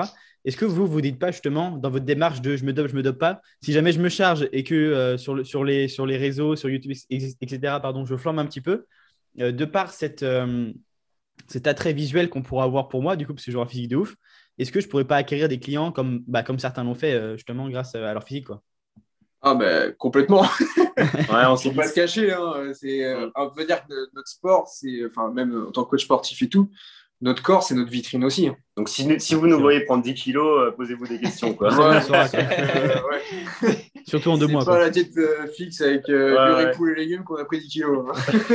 Ah merde, on m'aurait Non, donc non, menti mais alors. non. C'est pas- Ouais, c'est ça. Non, mais il y a, il y a trop de contre, de toute façon, comme on l'a dit plus tôt. Donc, euh, Oui, non, non, on en rigole, on va dire. Quoi. on passera pas le cap dans tous les cas. Mais oui, c'est sûr que ça, ça pourrait être un, une, Un euh, argument, quoi. oui, voilà. Ouais. Ok. Un argument en plus de tout ça, quoi. De faire oui ou non, quoi. Mais pour l'instant, trop non. Ouais. De toute façon, on va pas les suivre. Mais D'ailleurs, par rapport à tout ça, les gars, on va rebondir un peu. Justement, est-ce que vous suivez pas mal sur Insta, des comptes a priori? Euh, Si vous deviez chacun, l'un de vous, faire un top 3 des comptes que vous recommandez à tout le monde, sans problème. Francophone et anglais ou euh, ouais, tout, tout mixé. Ça va être que, des- que des Euh, anglais inconnus. Ouais, c'est Euh, ça. ça, dé- ça dépend, quoi. Par rapport à quoi? Au divertissement, au contenu, au. Dans une au- généralité. C'est intéressant vous pas, peut-être un top 3 français et un top 3 anglais si vous y arrivez. Ouais, euh, Top 3, top 3 français, moi c'est sûr que je vais mettre euh, Artus Carvo, donc AK Bodybuilding sur Insta, ça c'est sûr. Depuis que je l'ai découvert, de toute façon, euh, c'est vraiment, je, je, enfin, je pense que je fonctionne comme lui au niveau de l'entraînement, je pense la même chose. Euh, sinon, bah, je mettrais quand même Lucas Gouif parce que j'ai l'impression qu'il va continuer à faire du contenu. Ouais. Euh, et en français, encore un petit dernier. Allez, allez, c'est bon, on va mettre Nassim hein, parce qu'il aborde bien le sujet à la fois scientifique et à la fois expérience, comme on a dit un peu plus tôt. Donc, c'est un bon compromis entre les deux. Euh, donc, top 3 français, je l'ai dit. Top 3 anglais, j'aimais bien. Après, ça fait longtemps que je n'ai pas regardé, mais Omar. Euh, j'aimais bien AJ Morris, mais Oui, plutôt vrai. pour son physique et pour le côté, euh, pour moi, il est naturel. Donc, il amène vraiment un bon physique naturel pour moi. Et un petit dernier, euh, le- le- le- pff, allez, on va dire Jeff Nippard, que j'aimais bien aussi. Après, Ouais, c'est un moment ok. que j'ai pas regardé Jeff aussi. Jeff Nippard qui, est pour le coup ultra basé sur euh, l'évidence base des les, euh, les etc. Quoi. Ok, c'est intéressant. Et toi, toi, du coup? Bah, Au niveau français, c'est un peu pareil. Je mettrais Lucas Guif et Nassim aussi en termes de connaissances, on va dire. et un peu revenir à la base. Ouais, Antoine Fonbonne, je suis toujours quand même pas mal. même si je suis pas trop dans... entre ce qu'il dit euh, maintenant et mes, enfin, mes connaissances qu'on a maintenant, je suis oui et non, on va dire. Il y a du pour et du moins bon. Euh, sinon, alors anglais, enfin anglais américain surtout. Ouais, Jeff Nippard aussi parce que je suis pas mal. Euh, mais sinon, ça reste des athlètes, on va dire bodybuilding, donc un peu Sebum où je suis pas mal. Et en français, alors on va mettre un français, je mets quand même Théo Le Guerrier où je le suis aussi quand même pas mal. Ouais, ok. Ok, intéressant. intéressant. Et toi, Johan, tu, tu, mettrais quoi dans, ton top 3 Français? Est-ce que, est que tu la rejoins un petit peu sur, sur, sur les avis là? Ouais, français, globalement, oui, parce qu'on ne peut que se rejoindre, malheureusement, j'ai envie de dire. Il n'y en a pas beaucoup qui. Pas trop de choix. c'est pas comme si on avait un choix où ça nous paraissait évident. Après, en français, on va dire un peu dans une généralité, moi j'aurais tendance à mettre un peu euh, d'autres mecs qui sont euh, un peu mixés, muscu ou autre, mais euh, je pense à des gars comme, comme Vassilis, William Jensens, ces mecs-là voilà, qui sont certes pas très très muscu, mais qui en termes de connaissances propose un contenu qui est quand même super intéressant. Euh, tu parlais justement de Léo, tu parlais justement de, merde d'études scientifiques en double aveugle, sur deux choses. Mathias Soulol qui avait sorti une format justement par rapport à ça, sur comment analyser, comment ressortir une bonne étude et autres. Enfin, mais de rien, même si ça reste que de la connaissance, c'est hyper intéressant euh, bah, justement de suivre des mecs comme ça parce que voilà, en termes de, de connaissances à proprement dit qui sont hyper élevés. En termes de physique, bon, bah voilà, on les juge pas, hein, mais on est tous comme on est. Hein. mais voilà, c'est-à-dire qu'en termes de connaissances, vraiment, ils sont, sont ultra poussés. Euh, et pour le coup, c'est hyper intéressant de les suivre pour ce côté-là. Après, de côté américain, anglais, euh, moi, j'aime pas mal Jared Fazer. Je suis beaucoup, mm. beaucoup, euh, qui est bah, d'ailleurs un des mecs que je suis le plus. après, il va y avoir bah, toute la team 3DMJ, hein, Alberto Nunez, Eric Hems, tout ça, voilà, toute cette team-là. J'aime beaucoup après Brad Sonnenfeld, ça revient aussi. Jeff Nippard, forcément. Après, ouais, y en a, ça tourne un Biolane aussi, j'aime pas mal aussi. Ok. enfin, tout ça, quoi. Ça tourne entre, entre tout ce contenu-là. Et puis, enfin, il y en a pour certains, et tu as, des, as Docteur Kanelowski ou un truc du genre, des mecs comme ça qui font pas du tout de muscu, mais qui sont experts en nutrition, etc., dans des hôpitaux universitaires aux États-Unis, quoi. Enfin, les mecs qui sont. Mm ultra chaud quoi, et qui ont un Insta et qui font des vannes et tout. Enfin bref, ça me rend ouf. Je me dis, nous en France, nos vieux médecins éclatés, là, je dis, que ça fait carrément chier. Quoi. Je dis, putain, on a vraiment pas le même C'est ça, non, mais vraiment, c'est trop ça. Et qui te disent, arrêtez de manger du fruit, c'est plein de fructose, vous allez grossir, des trucs comme ça. Quoi. Ouais, non, mais vraiment. c'est pas le même monde. On parlait de retard, bah, je pense que là, il est là déjà. Ouais, c'est clair, carrément. Ah ok, intéressant. Euh, les gars, petite question pour rebondir un petit peu sur le sujet. Euh, au niveau des compléments alimentaires, euh, comment est-ce que vous, vous vous situez par rapport à ça? Et si jamais je peux juste donner mon petit avis euh, auparavant, j'ai l'impression que plus on avance dans la pratique, plus on a tendance justement à enlever tous les trucs un peu superflus, les trucs qui viennent, qui viennent un peu pour rien. Et finalement, plus tu avances, plus tu te rapproches de la base, finalement, genre de la whey, de la créatine, et puis basta. Et finalement, après, le enfin, plus l'aspect santé qui vient que l'aspect performance avec des boosters de testo, qu'avec des tribulus, des trucs comme ça, ah oui, ah être tenté auparavant. Euh, ouais, après nous on est un peu con.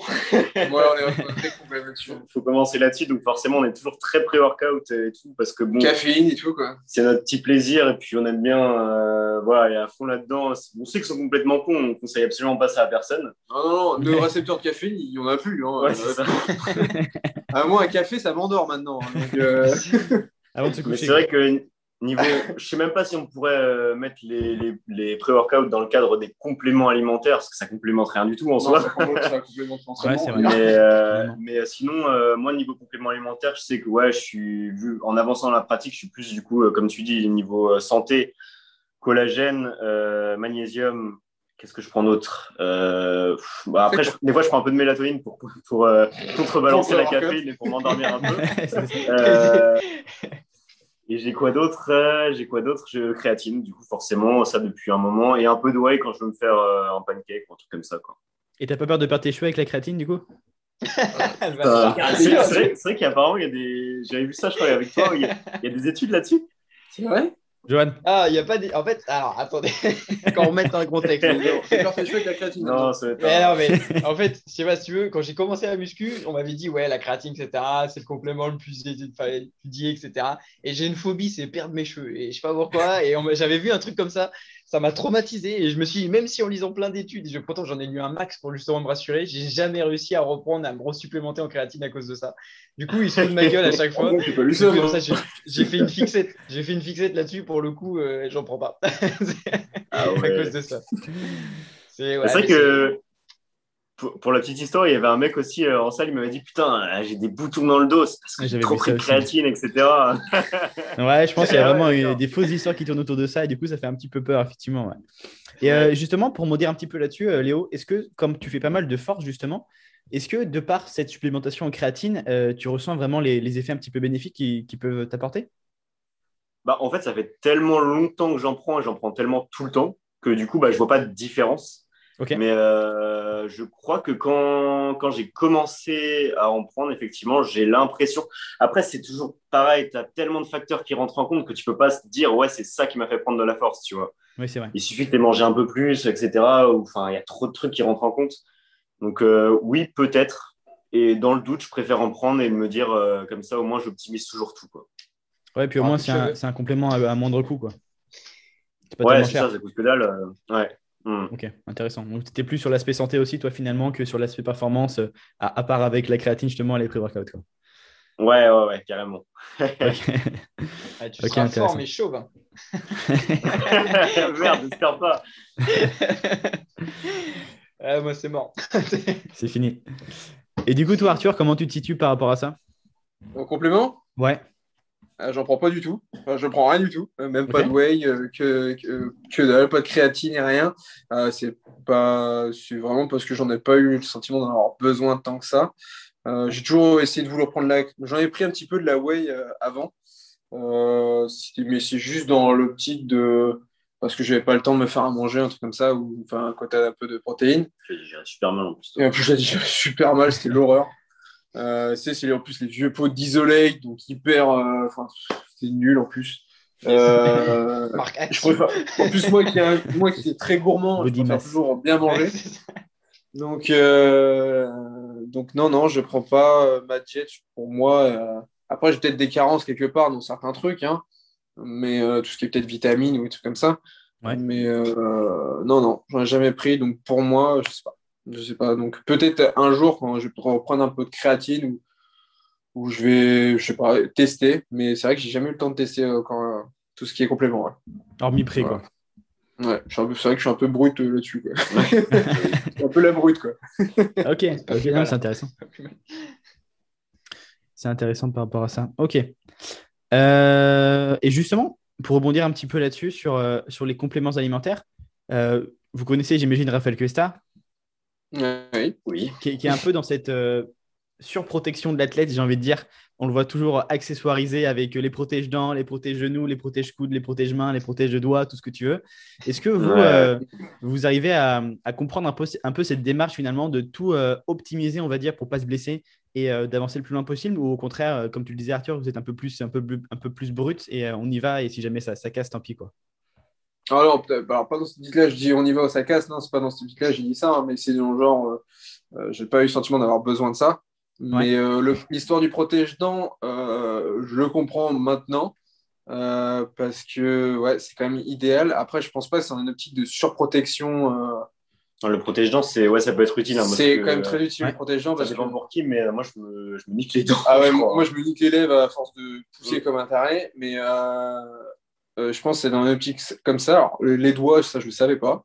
Non, c'était pour rire, c'était pour rire. C'est pour, euh, Ah oui, d'accord. Ouais, protège les doigts, arrête, qu'est-ce qu'il fait là Non, non, euh, mais le protège-dents, ouais, je, là-dessus, ouais, je, je suis plutôt du genre à conseiller ça. Ouais. Après, Ok. genouillère et coudière en, dans une optique de body, je vois pas trop l'intérêt. hein. À moins que tu as un squat à 200 et que tu fais des séries de 20, enfin, je suis pas sûr quoi, que c'est très très utile. Quoi. Ouais, non, non, je vois, non, je, je vois pas l'intérêt en body. ouais. Parce que même au, niveau de ses, même au niveau de ses mouvements, on le voit parfois, bah, vous connaissez sûrement tout ce qu'il fait. euh, Par exemple, il fait du, du floor press, ce genre de choses. Il fait des élévations latérales au poulie. Enfin, il est moins un peu old school. Et en même temps, il a, il a ce côté hyper accessoirisé, ce qui fait qu'il qu'il est tout le temps protégé, tu vois. À chaque fois, il t'explique que quand il met des, des protèges coudes, c'est pour pas se blesser quand il est en fin de mouvement, qu'il fait du, du, du, floor press pour pas aller trop bas et pas surétirer le pec. Est-ce que euh, vous êtes un petit peu comme ça aussi ou au contraire, euh, mouvement de base, on y va à fond et puis, euh, et puis c'est parti, quoi? Non, bah après, moi, je sais que je me base énormément comme lui sur euh, les méthodes de la vie 1, 2, 3, quoi. Mais pour Ouais. moi, il, a, il en a une. En fait, j'ai l'impression que le- ces trois livres, on en a tous une interprétation différente pour en avoir euh, discuté avec pas mal de gens. Et, euh, et lui, ouais, il est, j'ai l'impression qu'il a pris l'interprétation, genre, faut adapter forcément, bien sûr, à sa morphologie, les mouvements, etc. Mais c'est vrai qu'il est parti un petit peu dans l'extrême, je trouve, où il faut absolument pas se blesser, durer le plus longtemps possible, parce que c'est la longévité qui fait que au final, c'est toi qui as le meilleur physique, etc. 35 jours de repos sur 7. Ouais, je sais pas Non, si rigole, je vais trop loin, là. non plus, mais, euh, Ça existait, mais ça Ouais, non. après, moi, je suis, je suis carrément, euh, enfin, carrément dans la même euh, idée du bodybuilding que l'est un peu euh, Michael Gundil et- également, donc euh, qui a écrit la méthode de Lavier, forcément. Euh, donc, forcément, si je pouvais m'entraîner sur des bonnes machines adaptées à ma morphologie, etc., je le ferais. Là, je peux pas le faire. Donc, euh, et puis il y a aussi ce petit côté, euh, enfin, je suis encore jeune et j'ai envie de performer sur les gros mouvements euh, squat, bench et deadlift. Je sais que c'est pas forcément optimal pour tout ce qui est blessure, etc. Et que forcément, des fois, j'ai des petites douleurs. euh, Peut-être qu'on épaules, sacrifie aux un peu l'avenir pour un plaisir à présent. Quoi. Mais dès que je sentirais où c'est, dès que je sentirais que c'est un petit peu trop et que là, bon, faut commencer à ralentir euh, avec l'âge peut-être aussi. Bah là, je le ferai et j'irai un peu plus dans une dans une optique plus euh, un peu plus santé, ce qui veut pas dire que je vais tout focaliser sur la santé, mais j'y mettrai une plus grande part de santé en tout cas dans dans ma vision du du body quoi, de l'entraînement. Pour l'instant, les perfs, ça reste quand même un objectif, euh, enfin, l'objectif un peu principal pour l'instant, ouais. Pour nous, quoi. Donc, donc sur, sur, surcharge progressive à fond, quoi. Ouais. Moi, c'est Ok. le type de nos entraînements. ouais. Ok. Et euh, justement, par rapport à ça, il y a, il y a quelque chose qui a, qui a été vachement mis en avant euh, ces derniers temps, c'est tout ce qui est relatif au RIR et au RPE. Euh, Oui. Moi, c'est vrai que j'ai eu un petit retour, un, un léger retour en arrière là-dessus. Euh, c'est vrai que je le mettais beaucoup en avant, euh, dans le sens où, OK, il faut que je m'arrête, euh, RIR 3, etc. Et j'ai l'impression, pareil, que plus j'avance dans la pratique, euh, plus je me rends compte que finalement, quand on est naturel et qu'on ne va pas trop chercher l'intensité, mine de rien, c'est quand même compliqué. Dans le sens où, pour les athlètes qui font de la force, c'est super utile, je pense, de savoir gérer ça, les RPE, etc. Maintenant, pour les athlètes qui sont naturels et qui s'arrêtent, je pense, avant au moins, enfin, en dessous RIR 3, euh, qui font des RIR 5, euh, pre- premier cycle, etc. Enfin, je trouve ça pas inutile, mais c'est, je pense pas que ce soit forcément la bonne méthode pour tout le monde. Et euh, actuellement, c'est beaucoup mis en avant. Comment vous, vous gérez ça justement? Est-ce que vous en incluez dans vos entraînements? Qu'est-ce que vous en pensez, etc. Bah, moi, je l'ai, comme toi, je l'ai fait euh, pendant une période et j'ai eu un retour en arrière forcément en écoutant les podcasts de, de Artus. Mais euh, du coup, que pour moi, pourquoi c'est pas forcément utile les RPE ou les RIR, enfin le, le- la gestion de l'effort en général, Ouais. c'est euh, en fait c'est compliqué de, de en fait comment dire s'auto-évaluer, quoi. ouais, de s'auto-évaluer euh, au niveau d'une, euh, de ton intensité parce que, imaginons, je te prends un exemple, imaginons que tu fais une série au coucher sans musique ou avec musique. Déjà, ça va être ta, per- ta perception de l'effort va être totalement différente. C'est vrai. Donc, à partir de là, euh, ça veut dire faut que je sois toujours euh, dans des conditions standardisées pour savoir dans, dans, quel, euh, dans quel effort je me situe. Enfin, c'est pas possible en pratique à mettre en place. Donc, je préfère euh, aller à fond, quasiment à pas à l'échec, mais bon, Presque, de je sais quand je. En fait, je le vois, je le ressens dans mes séances quand je vais trop loin ou quand je vais pas assez loin. C'est assez. euh, comment dire C'est pas très précis euh, Comme je ça. disais au début, la sensation. Ouais, c'est très subjectif, mais, mais c'est vrai que c'est quelque chose que je ressens quand je. Après, c'est peut-être quelque chose qu'on gagne au fur et à mesure des années aussi, quand je vais trop loin dans l'effort ou quoi. Et à partir de là, je m'autorégule grâce à ça, mais sans forcément tout noter. Bon, je note mes perfs, je note mes reps, je note mon volume, etc. Mais la gestion de l'effort, je vais pas la, je vais pas la traquer forcément, quoi. Tu peux faire un retour global sur ta séance. Par exemple, la séance était dure euh, sur tel exo, mais pas, pas spécifiquement. C'est, euh, enfin, série 3, euh, développé couché, c'était RIR 3. Quoi. Ouais, voilà, exactement. Ok. Sauf sur les mouvements de force, je vais encore un petit peu utiliser les RPE, Ouais, mais je, mais je vais pas trop trop m'y attarder non plus. Des fois, ça varie un peu. Quoi. Je vais pas m'inquiéter si je suis RPE 9 euh, au lieu d'être 8. Quoi. Ok. Ouais, c'est vrai que c'est intéressant parce que pour donner juste mon, mon avis perso là-dessus, euh, dans mes coachings, avant, je, c'est vrai que je, je l'incluais beaucoup euh, dans le sens où euh, je demandais RIR 3 ou 4, etc. Et maintenant, sur la plupart des pratiquants que j'ai, qui soient, enfin, surtout les débutants en plus, je demande au moins RIR 3 ou plus, dans le sens où si jamais tu es en dessous RIR3, ça va pas. Mais justement, je, l'inclus, mais dans l'autre sens finalement. Je sais pas si vous voyez ce que je veux dire. Dans le sens. Où dans tes coachings, là. même avec des débutants. Ouais, ouais, ouais. Ah. Ouais, dans le sens où, où par exemple, sur, sur leur 10 RM, supposons qu'ils fassent 80 kg au coucher, si jamais je mets RIR 3 ou plus, c'est-à-dire qu'il faut qu'ils mm. fassent tout sauf moins de 7. Tu vois Si jamais ils font 7, 8 ou 9, ça me va. Mm. Qu'ils n'aillent pas à l'échec non plus. Mais dans le sens où il faut qu'il y ait un minimum d'intensité. Et euh, j'ai l'impression que plus, plus, enfin en tout cas pour les, juste la musculation et plutôt débutant intermédiaire. Mais plus ça va, plus j'utilise dans ce sens-là que dans le sens, ok, je veux que tu t'arrêtes euh, trois reps avant ton échec. Moi, c'est plutôt dans le sens où il faut que tu te laisses euh, minimum, enfin, sois plus haut dans, dans, l'effort finalement. Et j'ai l'impression que c'est quelque chose qu'on peut mettre en place plus facilement. Johan, qu'est-ce que qu'est-ce que tu en penses de ça, toi? Ouais, justement, moi, pareil, j'ai pris pas mal de recul sur ça, notamment au niveau des rires. Moi, je fume beaucoup sur le rire. Le RPE, je le vois plutôt comme un ensemble sur ta semaine. Euh, de savoir de se dire ok est-ce que je vais programmer un deload ou ce genre de choses afin que voilà je me sente bien d'un point de vue nerveux. Mais par contre sur le rire je suis plutôt d'un point de vue euh, avant j'avais tendance un peu à en mettre un peu partout tu vois de se dire ok c'est bien etc euh, maintenant pas mal de recul sur le truc notamment tu vois sur les débutants. Maintenant je pars du principe que je leur dis d'aller à l'échec. C'est-à-dire qu'au moins ils ont vraiment la sensation de se dire ok l'intensité elle est forcément là.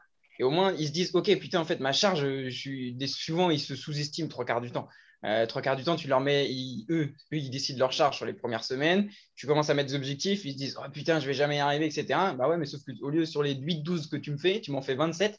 Euh, quand même, si je te mets rire 1, tu vas me faire 12, je vais te dire, bah là, c'est bien, tu vois. Alors que pas du tout. Donc pour le coup, en fait, si je pense qu'ils sont déjà sensibilisés pendant un certain temps à se dire je vais aller à l'échec, et en l'occurrence, lorsqu'ils sont débutants, on sait tous qu'ils vont progresser de ouf et très rapidement, euh, même si en termes de récupération, on a un volume qui va être un petit peu moins important, je pense que sur le long terme, lorsque tu finis un petit peu plus petit à petit à les sensibiliser au, RIR, de leur dire bah, tu vois, maintenant, avant, tu allais tout le temps à l'échec sur tes exercices, maintenant, on va essayer d'avoir un rire peut-être deux 3, voire 1, en fonction de l'exercice et de l'avancée du mésocycle, et ben, je pense tout de suite, ils ont conscience de se dire Ah putain, lorsque j'étais à l'échec, ok, là, je sais que la sensation de l'échec, elle est à peu près ici, donc il faut que je m'arrête une à deux reps pour moi. Et je pense que de fonctionner comme ça, c'est plutôt un bon compromis parce que ça permet vraiment à la personne de se rendre compte que c'est réellement l'intensité et ce sur quoi on l'attend, nous, en tant que, en tant que coach. Ouais, et puis euh, Arthur et Léo, je ne sais pas ce que vous en pensez, mais euh, par exemple, sur tout ce qui est petits exercices, je pense par exemple à une séance pool classique, euh, venir l'inclure sur des mouvements en fin de séance comme euh, du curl biceps où euh, typiquement, bah, c'est un peu con à dire, mais curl biceps, on ne fait pas des séries de 6 ou de 8, tu vois. Enfin, très souvent, on en voit, hein, si jamais c'est vraiment de l'isolation, on, fait quand même plus, Ouais, c'est ça, c'est compliqué, quoi. on fait quand même pas mal de, répétitions. C'est au moins du 12, 15, 20 répétitions, voire plus pour certains muscles. Et justement, je trouve que sur ce genre d'exercice, ça va être compliqué de, gérer son effort sur, sur la durée des 4 séries. Et dans ma pratique à moi, je préfère y aller à fond sur les 4 quitte à faire 25, 22 et 20 plutôt que de faire, euh, faire 22, 22, 22. Je ne sais pas si vous voyez un petit peu comme, comment je, ce que je vais vous expliquer et si vous êtes d'accord avec ça. Euh, bah oui, complètement. Enfin, bah après, typiquement, moi, que ce soit sur des gros exos ou des petits exos, c'est toujours à peu près la même chose. Je mets, je vais pas à l'échec, mais je m'en rapproche quand même pas mal. Hein. Si on parle de RPE, je serais aux alentours de. Moi, je, ne suis jamais aux alentours de 5, 6, 7. Les RPE, c'est plutôt 8, 9, 9 et demi. Ah oui, plutôt. Euh, donc forcément, sur l'isolation, ça va être euh, encore pire, sachant qu'en plus, bah, l'isolation, elle arrive euh, normalement, si ton entraînement est bien fait, elle arrive plutôt en fin de séance. Euh, donc, qu'est-ce que je voulais dire? Oui, donc typiquement, sur l'isolation, je vais aller plutôt tout à l'échec. De toute façon, je suis RPE 10 ou RIR 0 sur, sur tous mes exercices d'isolation. Et comme tu le dis, je vais bah, forcément du coup diminuer mon nombre de reps au fur et à mesure des, des séries ou alors diminuer ma charge, mais en général, c'est plutôt le nombre de reps. Pareil pour toi, Arthur? Euh, Oui et non. Euh, pour le RIR, c'est vrai que je n'en fais jamais. Euh, enfin, j'ai jamais fait, souvent, très, souvent, souvent en échec. Mais c'est rare aussi que je fasse des séries à 15-20 reps. Je suis plutôt dans le style de toujours augmenter la charge sur charge progressive, mais que ce soit l'isolation ou polyarticulaire. je suis Ouais, le plus haut possible. C'est comme ça que je réagis le mieux euh, physiquement et même au niveau des perfs, euh, de toujours essayer d'augmenter la charge au fur et à mesure euh, de mes entraînements et de toujours me mettre un objectif à chaque séance de augmenter ma charge. Et si je n'augmente pas, eh ben, je reste à cette charge-là jusqu'à ce que j'atteigne le, nombre de reps que je veux. Quoi. Ok. Et au fur et à mesure, j'augmente comme ça. Quitte à deload aussi de temps en temps. Ouais, quitte à deload. Alors, on a, on a fait un deload là, il y a la semaine dernière, alors qu'on n'avait pas fait depuis trois mois. Et, Vous avez un an. Ouais, peut-être un an. un an, hein, même, ouais, c'est très, rare qu'on fasse des deloads. C'est vraiment, en fait, de... si on fait un deload, c'est vraiment qu'on a deux doigts de la mort. Quoi. c'est, on, on, on, se donne un maximum, quitte à avoir plus d'énergie. Là, que ce soit en sèche, tous les deux, on n'a jamais eu d'aussi belles perfs, alors que ah même en prise de masse. Quoi. Nous, on essaie vraiment sur surcharge progressive, qu'elle soit en sèche ou en prise de masse, on essaie toujours de continuer dans la même lignée. Quoi. Ok. Et justement, pour dire un petit peu là-dessus, euh, tu en parlais du deload. Euh, moi, j'ai fait l'erreur aussi d'en faire quelques-uns avant, euh, mais mal le gérer dans le sens où, quand on s'aperçoit un petit peu de ce qui est recommandé pour les deloads, souvent on dit 40-50% de la charge fois 10 à 12 répétitions. Et c'est vrai même si, même si ça peut être intéressant d'un point de vue euh, neuronal, euh, pour, pour, le, pour, le, côté euh, motivation et envie, tu brasses de l'air finalement. c'est un petit peu ça, c'est l'échauffement. Et, et, maintenant, je préfère beaucoup plus planifier des, des semaines de récupération active où tu n'auras pas des pourcentages de charge qui seront très bas. Dans le sens où si jamais tu descends sous 50%, c'est que tu t'échauffes, mais tu seras plus vers les 70% avec moins de répétitions, du coup, forcément, pour récupérer un petit peu. Mais tu restes quand même plus haut. Je ne sais pas si vous voyez un petit peu ce que, ce que je veux dire par là. Ouais, c'est intéressant comme, euh, comme façon. J'ai jamais entendu euh, ce genre de, mm. de deload, euh, enfin ce genre de façon de mettre en place un deload. Ouais. après, je sais que nous, le deload conventionnel, on va pas forcément appliquer 50%, je sais pas pour toi, mais on va pas forcément appliquer un, pareil, un, tel pourcentage. Pareil, là, on va fonctionner vachement au ressenti. Quoi. si on sent qu'on est obligé d'envoyer du, du, nerveux, enfin, on le sent de toute façon, dès qu'on est obligé d'être explosif, très nerveux, c'est qu'on ne va pas se trouver dans la bonne, dans la bonne euh, charge. Pour, à la euh, limite, à la limite notre, nerveux. Quoi. Pour notre série, euh, il y a toujours besoin d'un flux nerveux, hein, bien sûr, pour une contraction musculaire, mais tu as compris ce que je voulais dire, dans le sens où on ne va pas aller avec des grosses pressions intra-abdominales sur les squats, etc. on, va, on va vraiment faire des trucs un peu plus. Ou l'intensité surtout. Quoi. Je pense que ça va se retrouver aux alentours de. C'est une, une, estimation, moi je dirais 65% pour moi ce que j'ai fait, et ça va vraiment dépendre des exercices aussi. C'est plus de la euh, technique finalement. Euh, sur, le, sur le coucher, j'ai, trouvé, j'ai vraiment trouvé ça très léger, par exemple, cette semaine en deload. Ouais. Euh, alors que sur d'autres exos ou le, le, squat, par contre, je l'ai trouvé très lourd. Quoi. Donc peut-être que c'était des exos, je m'étais plus ou moins cramé plus que d'autres, mais je ne sais pas pourquoi. Mais du coup, ouais, j'ai vachement fonctionné au ressenti et moins, moins programmé mon deload. Et pour nous, le deload, c'est, on va dire, un repos pas musculaire, mais nous, c'est plutôt un repos au niveau du nerveux. Bah, c'est pas que pour nous, de toute façon, le deload, c'est ça en général. Oui, mais souvent, il y en a qui font un deload aussi parce que voilà, je me suis euh, épuisé le muscle, il faut que j'ai besoin d'énormément de repos. Alors, du coup, je fais un deload. Ah, oui, oui, J'ai mm. déjà entendu là-dessus. Mais euh, pour nous, c'est surtout très ouais, nerveux.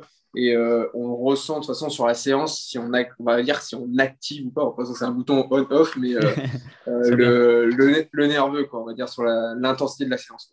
Ok. Et toi, Joanne, du coup, comment tu te, tu te places par rapport à ça?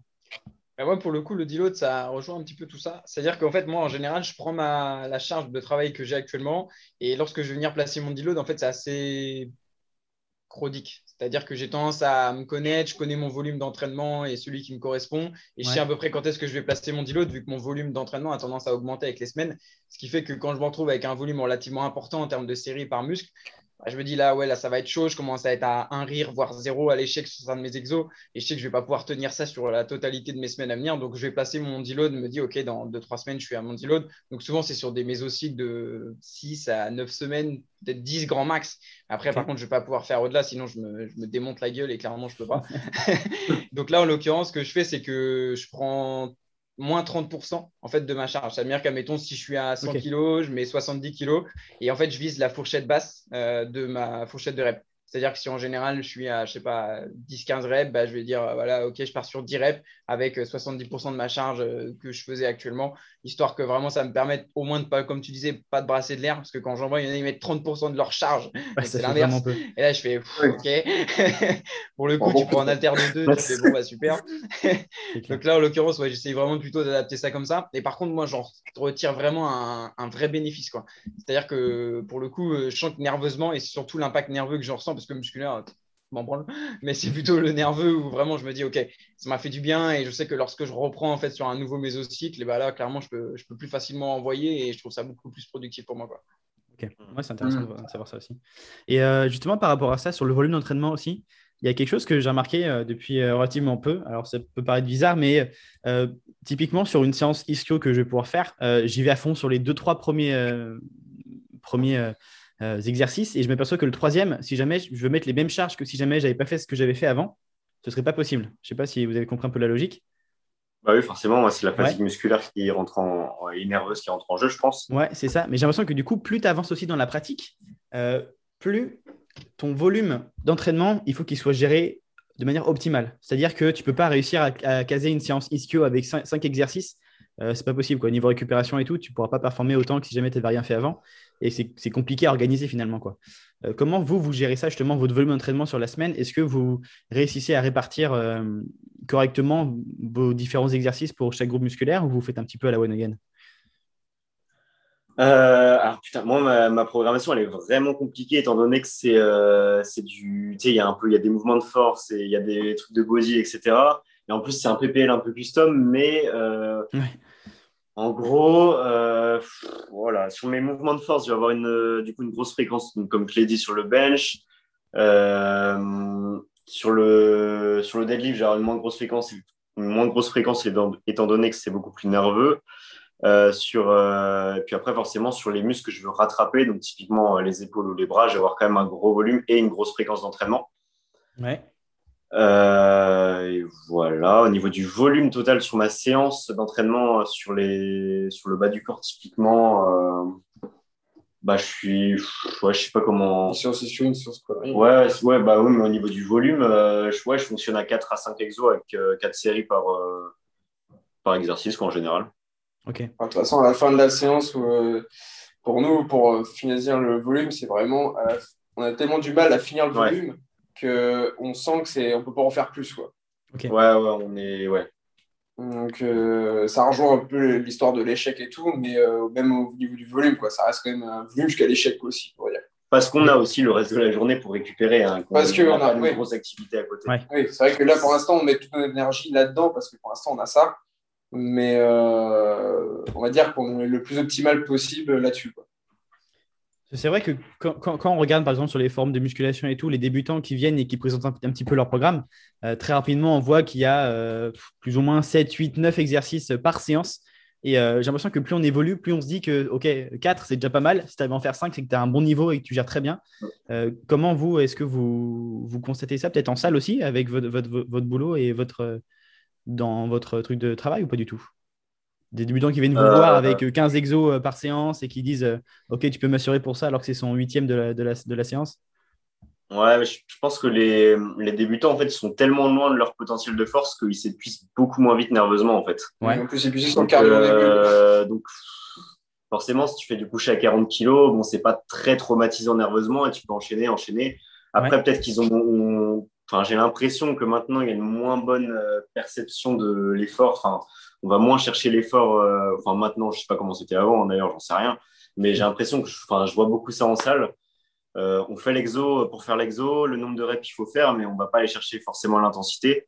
Donc forcément, si tu commences comme ça, bah, tu peux enchaîner les exercices et tu peux faire durer 3-4 heures ta séance si tu as envie. Quoi. Ouais, le pire qu'on a vu, je pense, qu'on était en stage ensemble, c'est que quand nous, on mettait les, les charges pour, pour les adhérents, c'est dans le programme.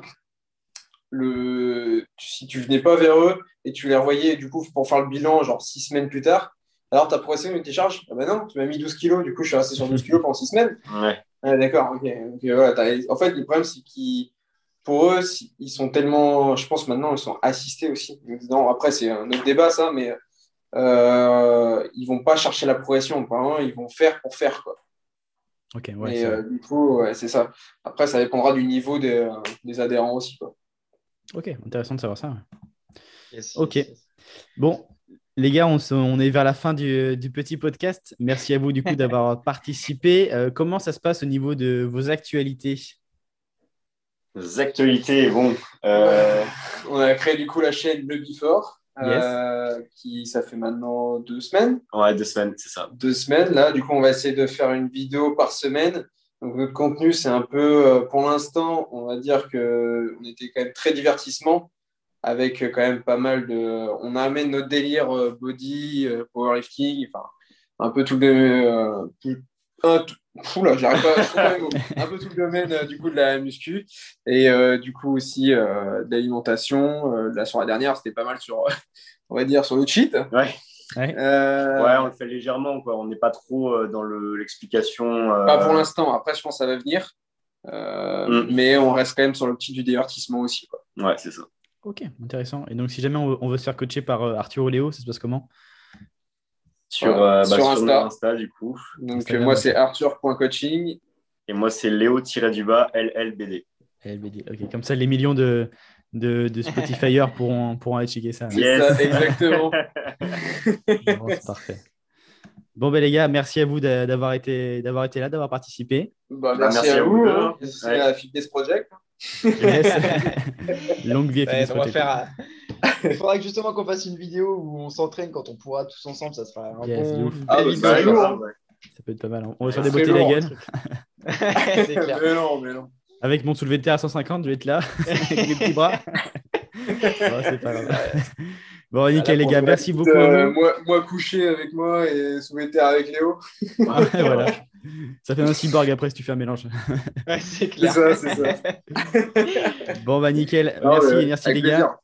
Et puis, euh, si jamais vous avez aimé ce petit podcast pour les auditeurs, pensez à mettre 5 étoiles sur, euh, sur les plateformes sur lesquelles vous avez écouté. Et puis, on se dit à la prochaine. Salut les gars. salut. salut. salut.